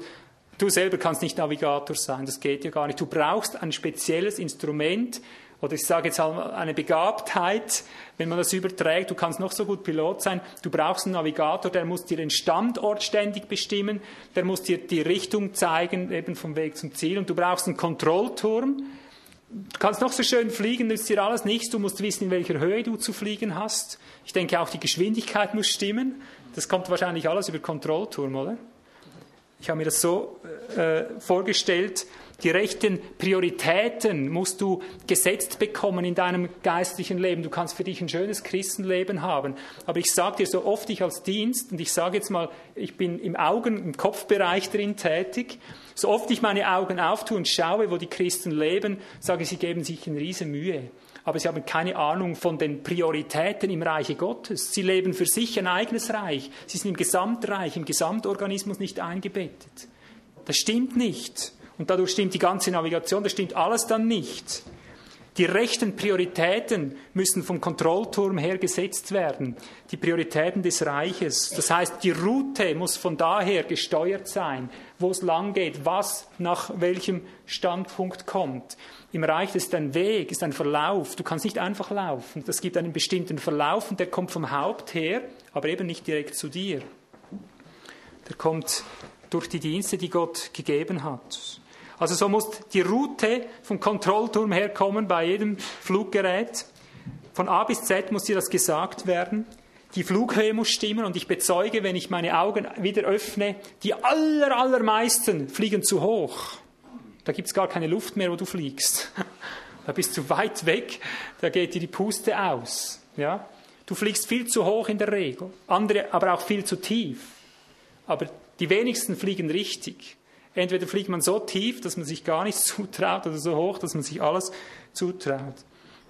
Aber du musst auf der rechten Höhe fliegen, wenn es da nicht Kollisionen geben will. Ja? Wenn nämlich alle auf derselben Höhe fliegen, das kann dir auch wieder Ronny bezeugen, gibt es Zusammenstöße. Und das gibt es immer wieder. Ich kann dir nicht sagen, wie viele Menschen, mit wie vielen ich zu tun habe, die versuchen, auf meiner Höhe zu fliegen. Wenn sie kommen, klopfen sie schon fast auf die Schulter und finden, ja gut, gehen wir zusammen vorwärts, haben dich einmal gesehen vielleicht oder ein Buch gelesen oder weiß ich, und dann wollen sie an deiner Seite kämpfen. Sie haben gar nicht gemerkt, dass ich 20 Jahre Wüstenschule, 20 Jahre exerziert wurde, nachts und tags auf eine Weise, wie das sonst nicht so schnell einer erlebt. Versteht ihr? Und sobald man sich da verirrt in der Flughöhe, kollidierst du. Und ich muss dir sagen, Moment, du kommst nicht mit, du denkst ein Instrument schön spielen zu können, aber das stimmt gar nicht, du kannst gar nicht spielen. Ich hatte früher einen Gitarristen im alten Leben, der hat sich in die Band eingeschlichen, keiner weiß wohl, woher er gekommen ist. Der hatte von sich den Eindruck, er sei der Beste, der Größte. Der hat seine Solis versucht zu spielen, er hat uns ein Jahr lang gequält, keiner konnte ihn hören, es war wieder Trubadix da bei Asterix und Obelix grauenhaft es eingescheppert. Und er war so schlecht, dass keiner von uns den Mut hatte, ihm zu sagen, dass er so schlecht ist. Und genauso ist eine Wirklichkeit. Also wir haben uns Monate mit dem Mann rumgequält, haben uns mit der Zeit gewagt, heimlich hinter seinem Rücken über ihn zu reden und uns zu beklagen. Und irgendwann haben wir den Mut gefasst, ihm zu sagen, du fliegst zu hoch, du denkst, du seist ein Spitzengitarrist, bist es gar nicht, passt überhaupt nicht in die Gruppe rein. Und als wir ihm das mitteilten, hat er mir sogleich äh, Mordandrohungen gemacht. Da musste man mich beschützen nachher, weil er gesagt hat, ich schlag dich zusammen oder ich weiß nicht, hat er sogar gesagt, ich bring dich um. Siehst du, und so kommt's, wenn man zu hoch fliegt, ja. Also es kann gut sein, dass man das gar nicht so schnell mitkriegt von anderen, dass man zu hoch fliegt. Aber auch die rechte Geschwindigkeit, der Zeitplan muss stimmen. Das ist im Geist dasselbe über der Fliegerei. Du kannst nicht einfach drauf losfliegen. Ja, wenn ein Flugzeug zu schnell fliegt, ich denke, dann machst du ein paar Kurven, bis du runterkommst, oder?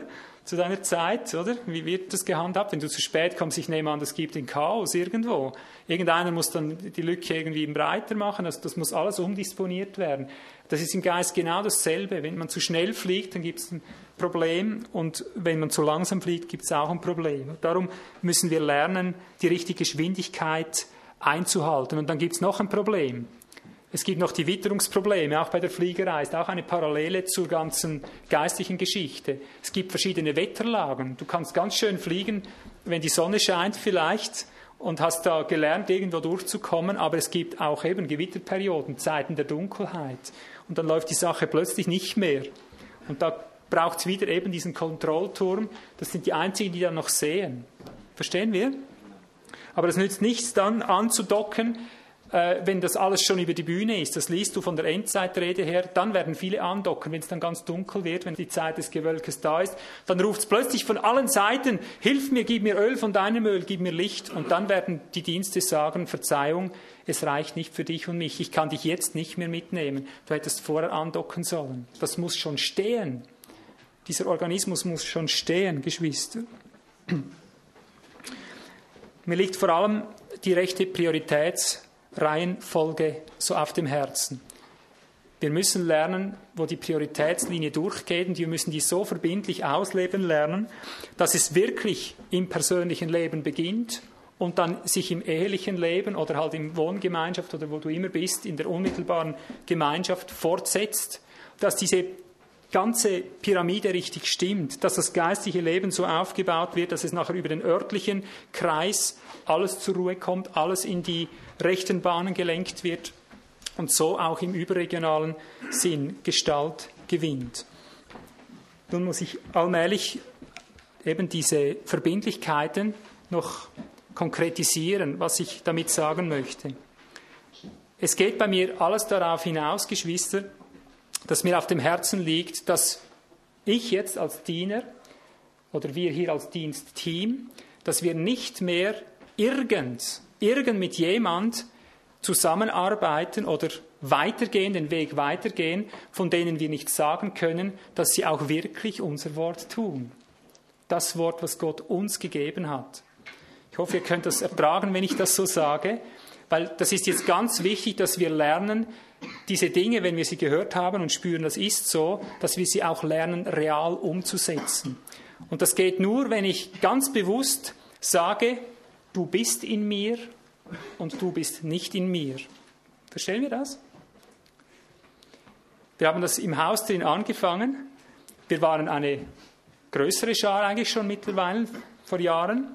Und da hat der Geist angefangen, die Dinge zu konkretisieren. Ich wurde gezwungen, also gezwungen mit heiligem Zwang, immer mehr zu attestieren, wer tut wirklich die Dinge, wie sie der Geist in unserer Mitte wirkt und wer tut es nicht.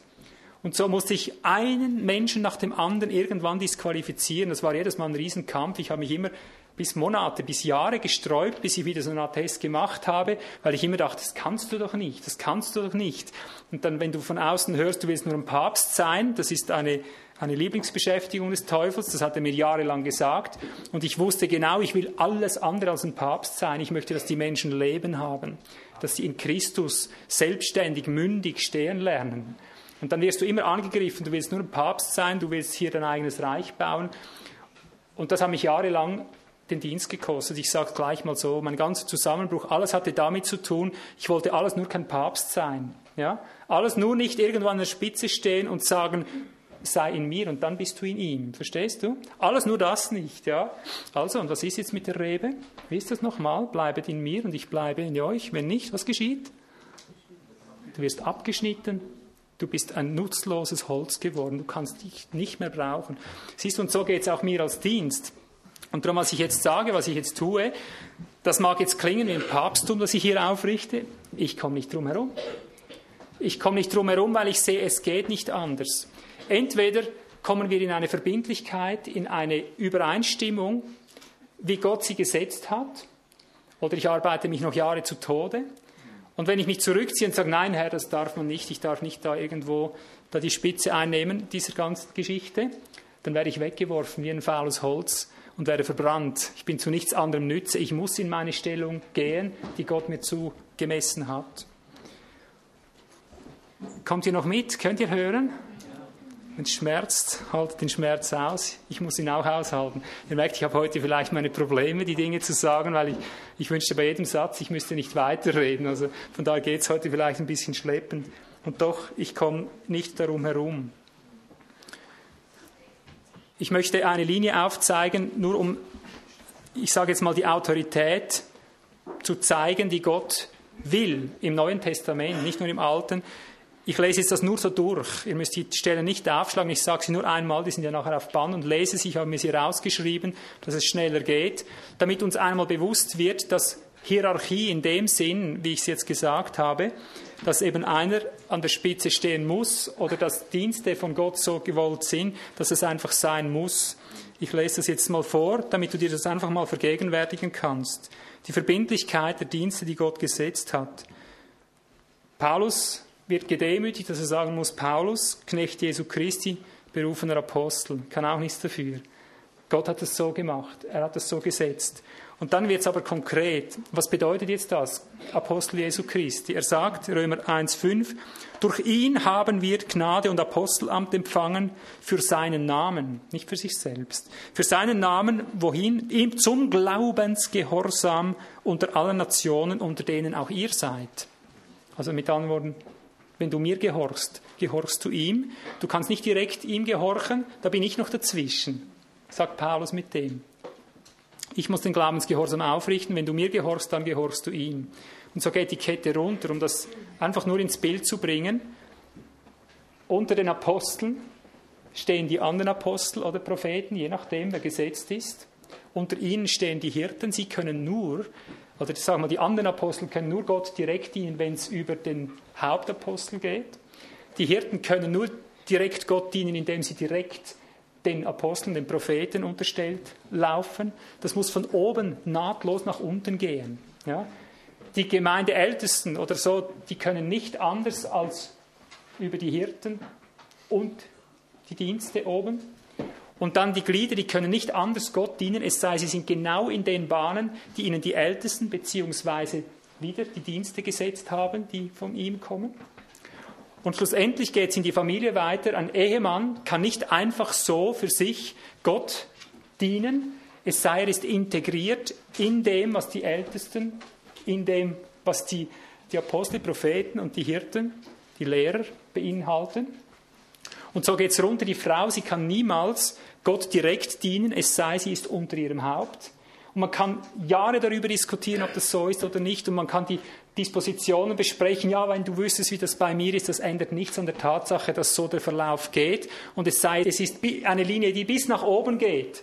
Sonst bist du immer, was das gesamte Projekt Gottes anbetrifft, irgendwo auf dem Abstellgleis. Ich sage damit nicht, dass du verloren gehen musst, in dem Sinn, dass du in die Hölle kommst, wenn du diese Linie nicht hast, sonst wären alle in der Hölle von der letzten vielleicht Jahrhundert oder viele. Die meisten werden dann in der Hölle. Es geht nicht um deine persönliche, individuelle kleine Seligkeit, es geht ums Werk Gottes, Geschwister. Es geht darum, dass diese Schöpfung erlöst werden muss von der Vergänglichkeit, von der Knechtschaft des Todes und, und, und.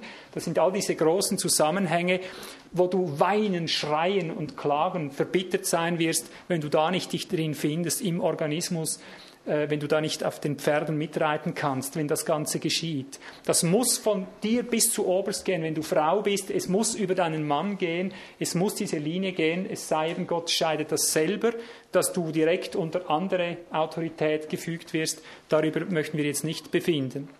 Aber es muss eine gottgesetzte Reihenfolge geben. Und wenn Gott nicht dir eine andere Autorität gibt, dass er gewissermaßen etwas absetzt, wie er Israel abgesetzt hat und eine andere Linie gegeben hat. Du kannst jetzt keine eigene suchen. Und so geht es bis zu den Kindern runter. Kinder können nur Gott dienen, indem sie der Mutter dienen und die Mutter dem Vater und der Vater dem und dem dem, bis immer wieder nach oben, siehst du? Wir erziehen die Kinder auch oft so, wie wenn sie direkt an Jesus gehen könnten. Sie gehorchen ihm nun, wenn sie dir als Mutter gehorchen, zuallererst. Sie stehen unter dir als Mutter, so wie du unter dem Vater stehst, so wie der Vater unter dem Dienst steht und und und. Also 2. Korinther 10, 1 bis 6. Ich bitte aber, dass ich abwesend nicht mutig sein muss, mit der Zuversicht, mit der ich gedenke, gewissen Leuten gegenüber kühn aufzutreten. Da nimmt sich schön was raus. Ne? So zerstören wir Vernünfteleien und jede Höhe, nehmen jede Wahrnehmung gefangen, hinein in den Gehorsam Christi und sind bereit, auch allen Ungehorsam zu ahnden oder zu strafen, zu rächen, wenn euer Gehorsam erfüllt sein wird. Geschwister, genau in diese Verbindlichkeit führe ich das jetzt hinein. Wir beginnen in den Bemessungswochen euch zur Mündigkeit hin zu geleiten. Wir beginnen in den Bemessungswochen oder haben schon begonnen. Wir kommen nicht zu dir und sagen, so du unmündiges Kind, mach jetzt das. Was wärst du nämlich denn, wenn ich das sagen würde? Mach das. Zum Beispiel Wolfgang, komm, du machst jetzt das, du bist noch unmündig. Bist du dann mündig? Was bist du dann? Ja, tu es einfach, bist noch unmündiger.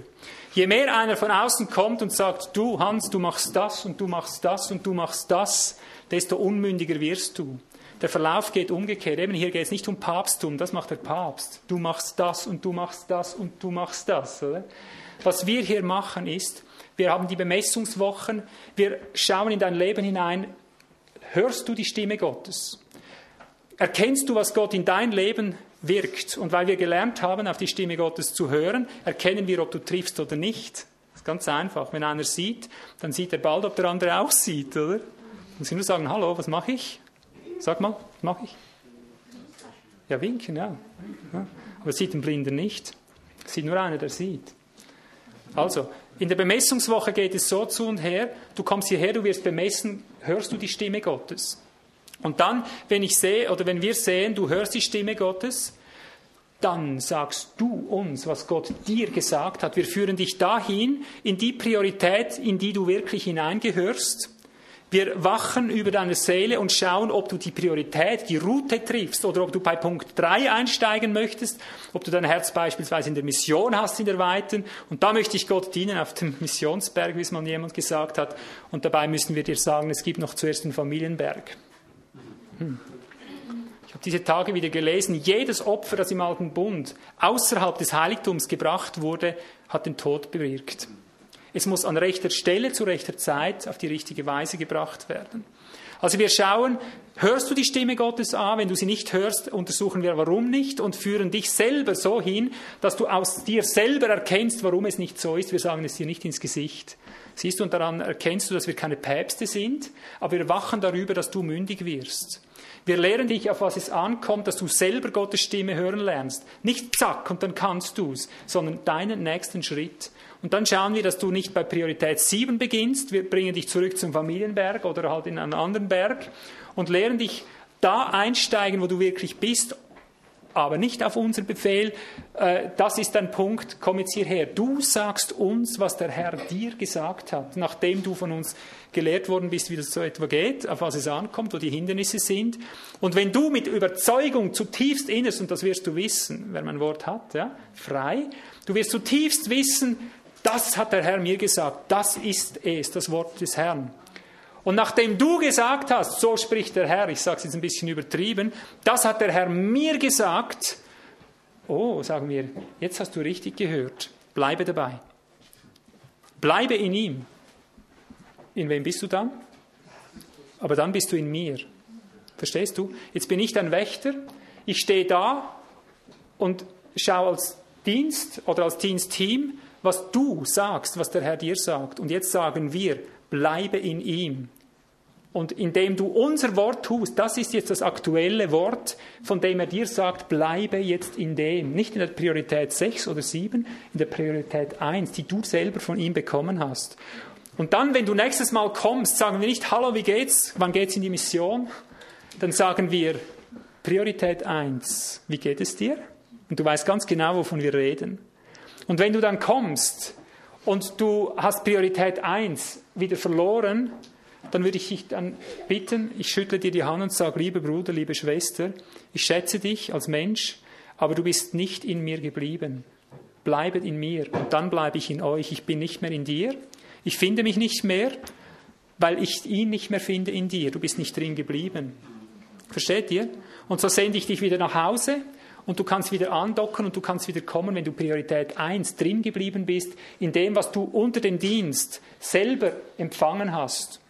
Du musst aber nicht alles selber erarbeiten. Das heute, was ich dir predige, hast du jetzt auch nicht selber erarbeitet, oder? Aber du hast eine Veranlagung zu erkennen, ob der Geist heute durch mich spricht oder nicht. Und ich sage dir jetzt was und damit legitimiere ich meinen Dienst. Ich kann jetzt nicht sagen, ach Herr, mach's doch so wie bei Jesus, oder? Du hast das schön vom Himmel geredet. Ja? Ich bin jetzt auch nicht in der Lage, irgendwo mit der Hand zu schwingen und dir ein Zeichen und Wunder zu wirken. Aber ich sage dir, was meine Zeichen sind, dass ich von Gott gesandt bin, dass ich von Gott gesetzt bin und du sollst selber erkennen, ob du in mich hineingehörst oder in einen anderen Dienst. Aber in irgendeinen Dienst wirst du gehören. Aber meine Legitimation, die ich dir vorlege, ist, wer aus Gott ist, der hört mich. Jeder, der aus Gott ist, der hört mich, dass ich heute aus Gott rede, dass ich nicht nur die Wahrheit sage, sondern dass ich die zeitgemäße Wahrheit sage, der hört, dass es genau das ist, prophetisch genau das, was jetzt dran ist zwischen uns, zwischen mir und denen, die in mir sein müssen. Ich sage es nochmal, du musst nicht hier sein, um in mir zu sein. Ich möchte nicht alle auf mich ziehen. Ich sage, du wirst immer, wenn du nicht selber sagen kannst, ich bin Kopf, ich gehöre zum Kopf, du wirst immer in einem Dienst einverleibt sein. Das muss nicht ich sein. Ich freue mich über jeden, der hier weggeht. Wenn jetzt alle weggehen und sagen, wir sind schon einem Dienst, sage ich, Halleluja, ich komme und, und lerne ihn kennen. Dann will ich schauen, ob ich unter ihm oder über ihm stehe und achten, wo der Geist ihn gesetzt hat, dann will ich mich ihm unterordnen, wenn er über mir steht. Den suche ich nämlich von ganzem Herzen. Einer, der weiter ist, als was Gott mit uns gemacht hat, damit ich lernen kann. Ich bin sehr lernbegierig. Versteht ihr? Hm. Aber jeder, der aus Gott ist, ob du nun an einen anderen Dienst gehörst oder nicht, ich sage dir das im Namen des Herrn, jeder, der aus Gott ist, der hört mich, der weiß ganz genau, dass ich jetzt die Worte Gottes rede und dass das an der Zeit ist und dass Gott durch mich geredet hat. Und ich gehe noch weiter. Jetzt kannst du vielleicht denken im tiefsten Herzen, wenn du mich noch nicht kennst, oh, der dreht ja auf. Was macht er jetzt da vorne aus sich? Aber tut mir leid. Paulus wurde noch mehr gedemütigt. Er musste sagen, Licht der Nationen. Damals hast du noch nichts von dem erlebt. Wir wissen das schon, dass er das ist. Als er das sagen musste, war das noch gar nicht so bekannt. Da war ein unbekannter Mann, musste er öffentlich sagen, musste die Füße abschütteln, nachdem sie ihm nicht gehorchen wollten und sagte zu den Juden, nun, euch musste zuerst das Wort gerichtet sein an euch Juden, nun aber, äh, ich bin rein von eurem Blut, denn er hat gesagt, ich habe dich zum Licht der Nationen gesetzt. Also der wurde ganz schön gedemütigt, versteht ihr? Und darum sage ich, wer aus Gott ist, der hört mich. Und ich gehe jetzt noch einen Schritt weiter und sage, wenn du je mit Aposteln zu tun bekommst, ich beginne jetzt bewusst mal oben, wenn du es je mit Menschen zu tun bekommst, die sagen, ich bin ein Apostel, und sie erkennen mich nicht, mich, Ivo Sasek, sie erkennen mich nicht an als Gesandten des Herrn, um diese Dinge zu wirken, die wir hier wirken. Sie erkennen mich nicht, sie sagen, mit dem möchte ich nichts zu tun haben, sie sind falsche Apostel. Das sage ich jetzt einfach mal so. Ihr seht, ich wäre nicht mal rot dabei. Und wenn ein Prophet daherkommt, der dir was prophezeit, der dich irgendwo hinleiten will und er hört von mir, er hört meine Predigt, er hört meinen Dienst und er sagt, mit dem möchte ich nichts zu tun haben. Ich sage dir, er ist ein falscher Prophet, denn hieran wirst du erkennen, wer aus Gott ist. Wer aus Gott ist, der hört uns. Denn wir sind aus Gott, das sage ich dir im Namen Gottes. Und wenn ein Hirte daherkommt, irgendein Hirte, der sagt, der Ivo Sasek ist irgendein Fanatiker oder so, mit dem wollen wir nichts zu tun haben. Ich sage dir, es ist ein falscher Hirte. Wer aus Gott ist, der hört uns. Der Hirte wird unseren Dienst akzeptieren, wenn er ein richtiger Hirte ist. Und wenn einer ein Lehrer ist, er wird anerkennen, dass der Dienst, den wir tun, aus Gott ist. Ich sage nicht, dass wir alles recht machen, deswegen muss ich vielleicht auch einschieben. Wir machen Fehler, wie alle Fehler gemacht haben. David hat Fehler gemacht, Paulus hat Fehler gemacht, alle haben Fehler gemacht. Ich sage nicht, ich bin damit vollkommen oder perfekt. Ich leide um jedes einzelne Wort, bis ich es habe. Stunden, weil ich nicht weiß, was Gott weiter tut. Versteht ihr? Ich sage damit nicht, ich weiß alles, ich kann alles, ich habe alles so im Ärmel. Äh, hi, hier bin ich, der Oberapostel oder so. Sage ich alles nicht. Ich sage, ich komme um Gott nicht drum. Er hat mich hineingenommen und hat mir die Verantwortung gegeben, für die Schafe, die Zerstreuten zu sorgen. Ich bin für die verstreuten Schafe verantwortlich, ob es mir passt oder nicht und ich sterbe tausend Tode, um nur immer wieder diese nächsten kleinen Schritte herauszuspüren, wo geht's weiter, was ist wirklich in Christus und was ist nicht in Christus. Dafür lasse ich mein Leben seit 20 Jahren und hier komme ich schon zu meinem weiteren Legitimationspunkt. Ich kann dir nachweisen, dass ich durch Leiden um Christi willen um der Gemeinde willen seit 20 Jahren nahtlos von einer Drangsal zur anderen geschleppt werde und nicht aufhören kann, für die Gemeinde zu sorgen und wenn es mich alles kostet, mir hat es alles gekostet. Und dann komme ich auf die Zeichen und die Wunder zu sprechen. Ich werde dir jetzt heute keins demonstrieren. Es müsste gerade sein, dass der Heilige Geist selber was tut. Ich habe es nicht im Sinn, ich hatte es noch nie im Sinn. Aber ich kann dir 18 Jahre nahtlose Zeichen und Wunder in meinem Leben nachweisen, die Gott mich ausgewiesen hat vom Himmel her, sei es, dass er uns seit 18 Jahren mit jeder Stunde versorgt hat, darüber wisst ihr sicher Bescheid. Ich habe diese Dinge nicht gemacht, nachdem ich ausposaunt habe, nun, ich werde im Glauben leben, wer wird wohl sehen, dass ich ein Glaubensheld bin. Wir mussten die Dinge tun, auch als Team. Wir wurden so legitimiert, dass wir im absolut Verborgenen die ersten Jahre, heute rede ich darüber, weil es bestätigt, besiegelt ist, wir haben Jahre als dem Herrn alles kostenfrei gemacht und die Leute rundherum haben am Anfang überhaupt nichts gewusst. Wir mussten das beginnen, als wir vor keinem Menschen wussten, der hinter uns steht, mussten alle Leute gratis aufnehmen, alles aus Glauben und hochgeheim. Nur Gott und wir wussten davon. Und wir wurden in der Verfolgung eingesetzt unter äußersten Drücken und Drangsalen und Verleumdungen und haben uns über Jahre bewährt. Gott hat uns über Jahre, wie Israel in der Wüste, auf den Pfennig genau versorgt. Wir hatten nie zu viel, nie zu wenig, Tag für Tag genau, was wir brauchten. So hat Gott unseren Dienst durch Zeichen und Wunder vom Himmel im Verborgenen angefangen, über Tausende von Wundern bis heute gelenkt. Und das ist nur ein kleiner Teil davon. Ja? Also ich sage damit nur einfach, wenn ich heute hier stehe und sage, ich kann nicht mehr anders, ich möchte mein Leben nicht vergeblich gewirkt haben, ich möchte nicht verlieren, was wir erarbeitet haben, sage ich damit, ich bin nicht mehr, ich sage jetzt, Christus in mir ist nicht mehr bereit, immer und immer wieder dieselben Dinge zu lehren und sie einfach so aufzuteilen und den Schafen zu überlassen, ob sie es umsetzen oder nicht. Die Dinge, die wir predigen, möchte ich wissen, hast du Gott gehört? War es für dich die Stimme Gottes oder nicht? Wenn du sagst, es war der Herr, oh, wie oft höre ich das, das war der Herr. Was du heute gesagt hast, das war der Herr. Und dann, wenn er nächstes Mal da ist oder sie nächstes Mal da ist, merke ich, aber sie haben es nicht getan. Es war zwar der Herr für sie, aber sie haben es gar nicht getan. Siehst du? Und darum liegt es mir so am Herzen. Ich sage, wir sind aus Gott, wir sind aus Gott gesetzt, von Gott gesandt. Und wenn du sagst, das war der Herr, dann möchte ich, dass du von jetzt an verbindlich mir sagst, was hat der Herr dir gesagt? Ich werde natürlich nicht jedem hinterherrennen können und so weiter. Ich möchte mit jedem Einzelnen, mit dem wir es auf Dauer zu tun haben, möchte ich, dass er eigentlich in der Bemessung drin war, dass er sich, ich sage es mal, taufen lässt mit der letzten Taufe, äh, mit dem letzten Tauf, äh, wie sagen wir, Akt, nein, na, ihr wisst, was ich meine, ja.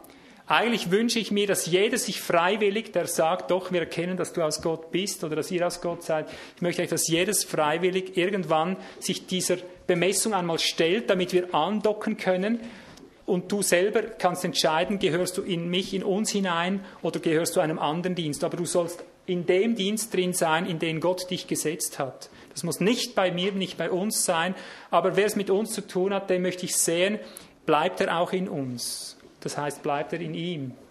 Ja? Und da braucht es nur einen Punkt. Und wir führen Dokus, das kann ich euch so sagen. Das hat uns der Herr so aufs Herz gelegt, weil wir haben nicht so ein großes Gedächtnis. Äh, wir machen eine kurze Notiz, was Gott dir gesagt hat. Das ist nicht eine Sünderliste oder so, du bekannt hast oder was weiß ich. Das geht nur darum, was zum Beispiel hat Gott dem Wolfgang gesagt. Ja, es war die Priorität, wir attestieren das. Und nächstes Mal, wenn Wolfgang kommt, ich schaue mir nur kurz auf die Liste, ah ja, das hat der Herr gewirkt. Und dann will ich natürlich wissen, das ist dann reale geistliche Gemeinschaft. Bist du da weitergewachsen? Ist die Geschichte weitergegangen? Und so wirst du beständig auch vom Dienst her bemessen. Und ich kann dir attestieren, doch einwandfrei, du bist wirklich im Rennen. Oder ich kann dir sagen, Navigationsprobleme, bist ein bisschen zu weit hin, zu weit vorn oder was zu hoch, zu tief. Und wenn du es wieder hörst, will ich von dir hören, hat das Gott zu dir gesagt oder ein Mensch? Wie ist das bei dir rübergekommen? Solange du sagst, ich höre die Stimme Gottes noch nicht, geht die Übung weiter, bis du selber überzeugt bist, das war jetzt der Herr. Und dann ist es aber ganz verbindlich. Gut, noch ein paar Verse von diesen Gehorsamsversen, damit ihr jetzt seht, wenn Gott Dienste gesetzt hat, dann ist es ganz schön verbindlich eigentlich. Und wenn es nicht so geschehen ist bis heute, Geschwister, ich kann nur sagen, ich war noch nicht so weit oder vergebt mir, dass ich lange Zeit nicht wahrhaben wollte, dass es so laufen muss. Es wurde mir zu viel gesagt, du willst nur ein Papst sein. Da hat der Teufel genau ins Zentrum des Problems getroffen, aber weil wir über Jahre gemerkt haben, der Teufel schießt immer gegen das, wovor er sich fürchtet. Ja. Sobald du die Wahrheit predigst, sagt du bist gesetzlich. Ja. Wenn du irgendwas, was irgend dran ist, kommt er sogleich und sagt, jetzt zum Beispiel, wenn es darum geht, verbindlich zu werden, dann kommt er von allen Seiten schon vorweg und sagt dir, Jahre vorher schon, sagt er dir, du willst nur Menschen in deine Abhängigkeit bringen. Und ich hoffe, du hörst heute, dass ich das aus Christus, in Christus sage, dass ich dich in Christus erfunden sehen möchte und dass du auch der Gesamtplanung Gottes entsprichst, dass du im Organismus drin bist, dass du den Prioritätsverlauf ordentlich durchgehst. Ich hoffe, du hörst das richtig. 2. Korinther 13, 10. Deswegen schreibe ich dies abwesend, damit ich nicht strenge anwenden muss nach der Vollmacht, die der Herr mir gegeben hat, zur Erbauung und nicht zur Zerstörung. Also, wenn wir aus Gott sind, haben wir eine Vollmacht und die muss ich jetzt beanspruchen, die muss ich ausleben, ob es mir passt oder nicht, ob es dir passt oder nicht. Ich muss alles über diese Kante brechen, weil der Teufel mir immer gesagt hat, du willst alles über die Kante brechen. Jetzt muss ich es tun weil Gott es so haben will. Und zwar strenge gebrauchen, sagt er, deswegen schreibe ich abwesend, damit ich nicht strenge anwenden muss, wenn ich dann bei euch bin. Mit anderen Worten, ich diene nur noch mit Menschen zusammen, die einmal vor mir gestanden sind und gesagt haben, ich erkenne durch den Geist des Herrn, dass du mir gesetzt bist als Dienst und darum unterstelle ich mich deinem Dienst und das bedeutet, dass ich mit dir zu Hause bin, wo immer du bist. Ja. Ich werde nur noch mit denen zusammen weitergehen, die bereit sind, am Ort in uns zu bleiben. Nicht nur hier mit uns, schöne Versammlungsstunde und zu Hause dann irgendwo leben, wie sie wollen. Ich möchte dann zu Hause sehen, bleibst du örtlich in der Priorität, wie wir sie gemeinsam, du als dem Herrn, herausgehört hast, sei es direkt oder mit uns zusammen. Was du selber sagen kannst, das ist örtlich, da habe ich gespürt, da ist er drin. Dann will ich, wenn ich zu dir komme, sehen, dass du in dem drin bist und ich suche das, was wir gemeinsam als Priorität erkannt haben. Und ich lebe nicht hier mein Leben und du dort drüben deins. Du bist entweder in mir oder nicht. Und dann bin ich auch in dir. Und dann werde ich es genauso halten. Schau zu, dass ich nicht streng sein muss, wenn ich komme, dass die Sache läuft, dass du wirklich drin geblieben bist in der Vereinbarung, wie wir sie gehabt haben. Und alles andere kann uns nicht interessieren. Und so möchten wir jetzt überall Zellorganismen pflanzen, die echt Organismus werden. Und das meint nicht, wir gehen hin und bauen Kirchen. Im Internet steht, ich habe schon 50 Gemeinden gegründet. Ist ja schön, fühle mich irgendwie geehrt, aber es stimmt einfach nicht. Ja? Es mag sein, dass wir 50 oder ziemlich sicher mehr Zellen haben, aber der Verlauf ist so, dass überall kleine Zellen, Zweierzellen beginnen, wirklich organisch nach den Prinzipien zu leben, wie sie von den Diensten von Gott her über die Dienste gewirkt werden. Das meine nicht, dass du heute beginnst und morgen dann große Mission schwingst oder dort Gemeinde baust. Das beginnt in den ersten Grundzügen, oft Jahre, ganz, ganz konkret in organischem Zusammenleben, halt als Ehepaar oder als Wohngemeinschaft oder was weiß ich, in welcher Form auch immer. Aber es werden immer wieder zwei gesucht sein, die willens sind, diesen Prioritäten gemäß heranzuwachsen. Und siehst du, hier ist eine weitere Legitimation, die ich dir als Dienst vorweisen kann, um zu zeigen, ich bin von der Sorte David. Ich sage bewusst von der Sorte David, damit du jetzt nicht heraushörst, ich hätte heute gesagt, ich bin der verheißene David. Bitte tu mir das nicht zu leide. Das, äh, der Ehrentitel fällt mir nämlich noch in der Wurmbüchse. Aber ich kann dir beweisen, ich bin von der Sorte Davids. Ich habe es seit 1978, kann ich anknüpfen, kann ich sagen, habe ich eine nahtlose Linie des Gehorsams mit allem Versagen, mit allem Drum und Dran. Ich habe viel versagt auch. Mit allem Versagen, mit allen Schwachheiten habe ich die Gehorsamslinie nie aufgehört.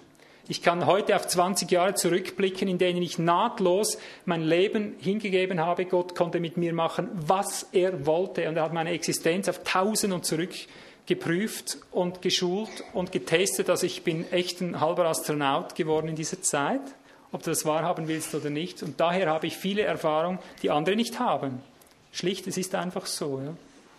Aber dementsprechend verteidige ich auch. Also ich kann hier meinen Dienst legitimieren, ich bin drin geblieben.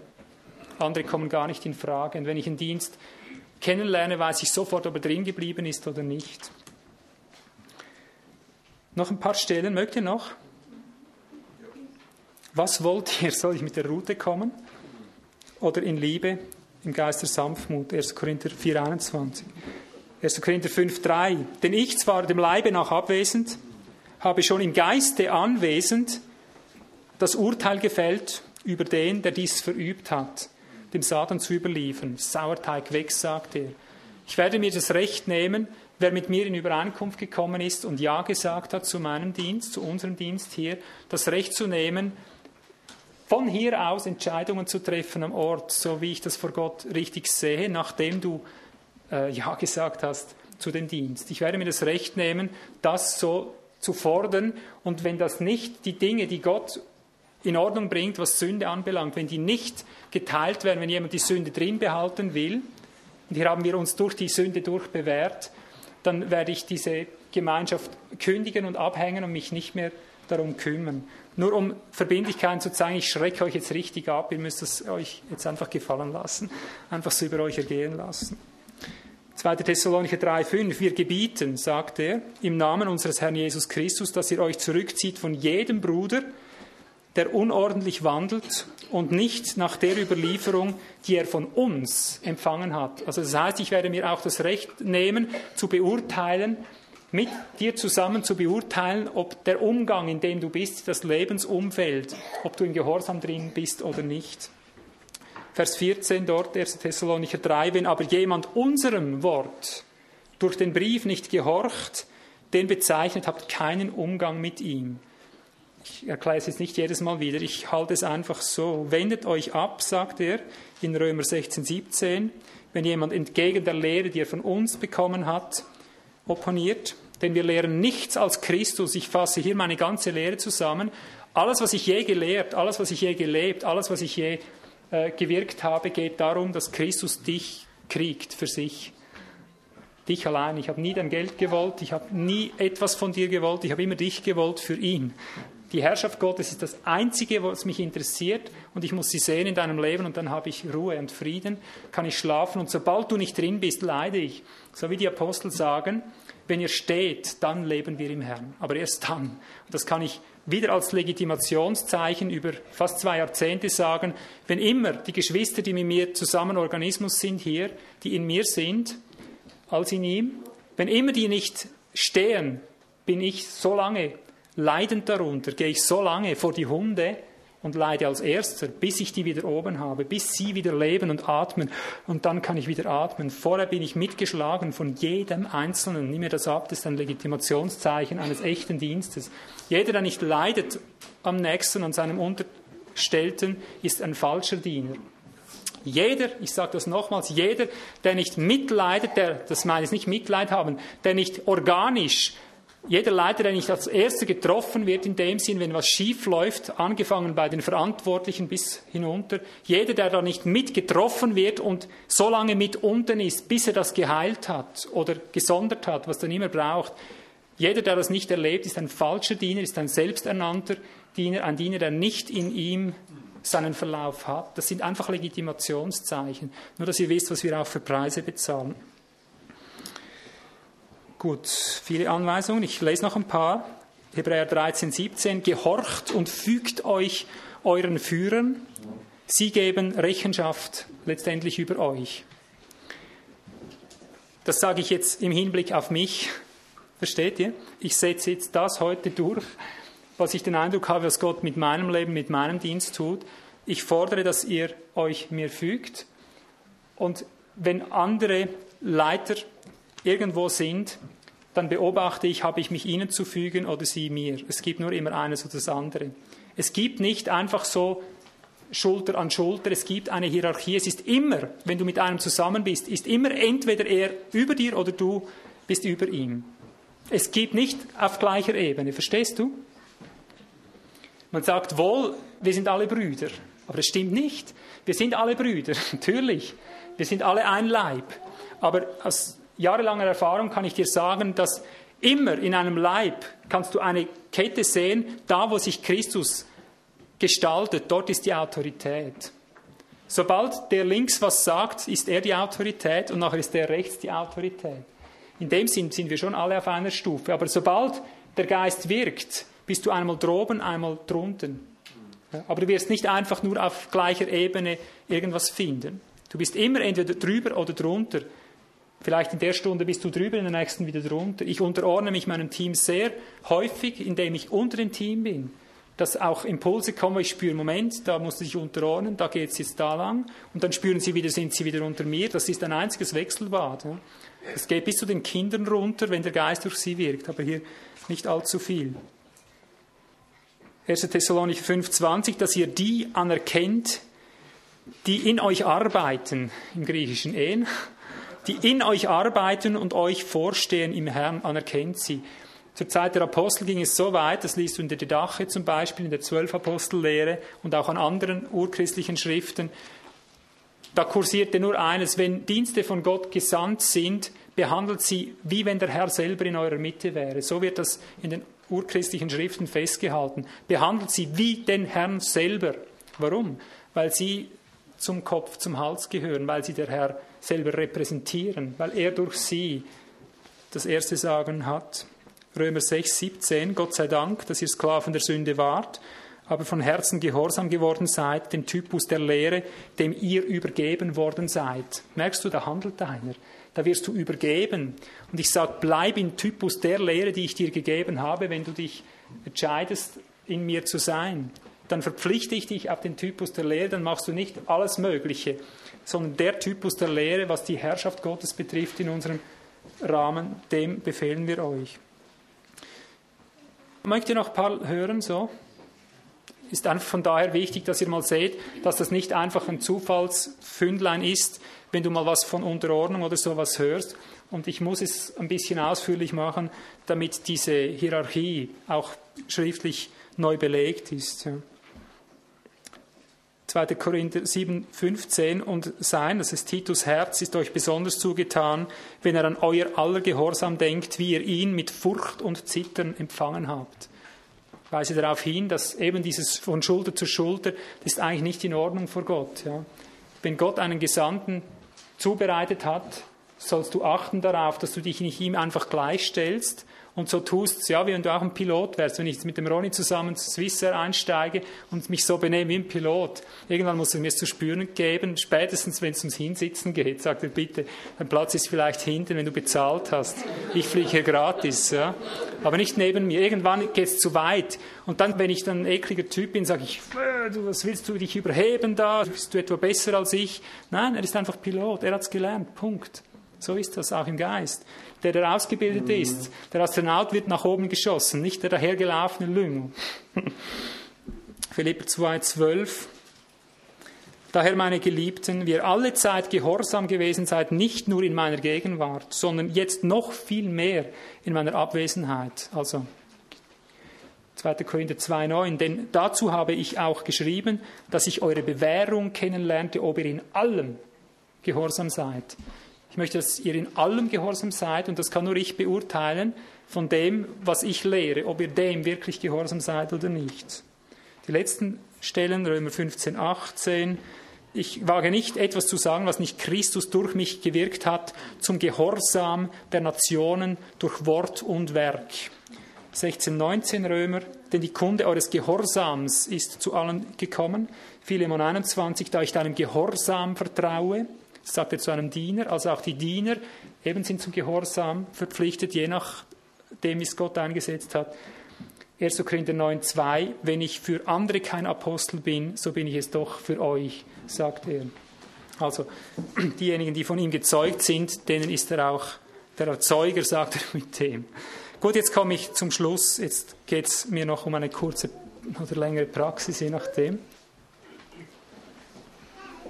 Wenn eine Mutter eine Fehlgeburt hat, kondoliert man ihr. Und wenn ein Dienst vergeblich gebärt hat, dann kommt er meistens noch ein Schlag obendrauf, weil dann hat es den Leuten nicht gepasst oder was weiß ich. Ich habe für jede Predigt und alles, wie gesagt, brauche ich oft Stunden inneren Leidens, Durchleidens, bis so eine Geburt stattgefunden hat, zum Beispiel die heutige wieder. Das ist ein Produkt der Jahre, nicht nur von Stunden. Das hat Arbeit, Schweiß und Kraft und Leben gekostet. Und darum möchte ich nicht vergeblich geboren haben, so wie Paulus es sagt. Und darum bitte ich jetzt, dass wir ganz zum Schluss das machen, was, was vielleicht damals mit Rebecca geschehen ist. Vielleicht geht das alles jetzt zu schnell, dann müsst ihr jetzt nicht gleich äh, losrennen. Aber als der Brautsucher damals die Rebecca gesucht hat für den Isaac war es, äh, dann hatte er zuerst Geschmeide und die Nase und die Arme und Kleider und alles Mögliche mitgebracht, Schmuckstücke. Und dann ging aber die Falle zu. Dann sagte er, willst du mit diesem Mann gehen? Das war nachher die Frage. Gehen zwei miteinander, es sei denn, sie seien übereingekommen. Und darum frage ich jetzt, einfach vor dem Herrn, wenn du schon reif bist, wenn du jetzt unter diesem Verkündigen gespürt hast, ja, da gibt es für mich eigentlich nichts mehr dazu zu fügen. Das ist so, ich weiß, wo ich hingehöre. Ich möchte einfach nur denen, die jetzt so weit sind, die Gelegenheit geben, jetzt am Schluss, dass wir stille werden. Und diejenigen, die sagen können, ich bin mir gewiss, ich muss in dir sein, es gibt nicht einen anderen Dienst, in dem ich sein soll. Und ich habe die Verbindlichkeit gehört. Ich habe jetzt gehört, dass du mir nachher zu Hause reinredest, dass du mir überall reinredest, dass du dich beteiligst, wenn du sagst, doch, das ist für mich wie eine Art, wie ein Ehevertrag, du bist das Haupt in dem Sinn und ich unterordne mich dir, äh, dann bitte ich dich, dass du das bezeugst, indem du nach vorne kommst und dass ich mit dir beten kann und dass ich von diesem Moment an weiß, du bist dazu bereit. Es muss aber jetzt nicht überrumpeltes sein, nichts Zwanghaftes, nicht so. Es muss alles aus dir selber geboren sein. Aber ich möchte es nicht versäumen, Gelegenheit zu geben, gleich jetzt äh, festzumachen, wenn du diesen Drang hast. Und die anderen, ich werde, wie gesagt, auf die Dauer nur noch mit denen zusammenarbeiten, die auch hier in der Bemessung waren, die angedockt haben, die ich auch mit begleiten kann, ob sie in uns sind oder nicht. Das heißt, ob sie in ihm sind oder nicht. Alles klar? Jetzt habt ihr sehr lange ausgeharrt. Wollen wir einfach still sein vor dem Herrn und achten, wie er wirkt. Fühlt euch jetzt frei, das zu tun, was der Geist wirkt.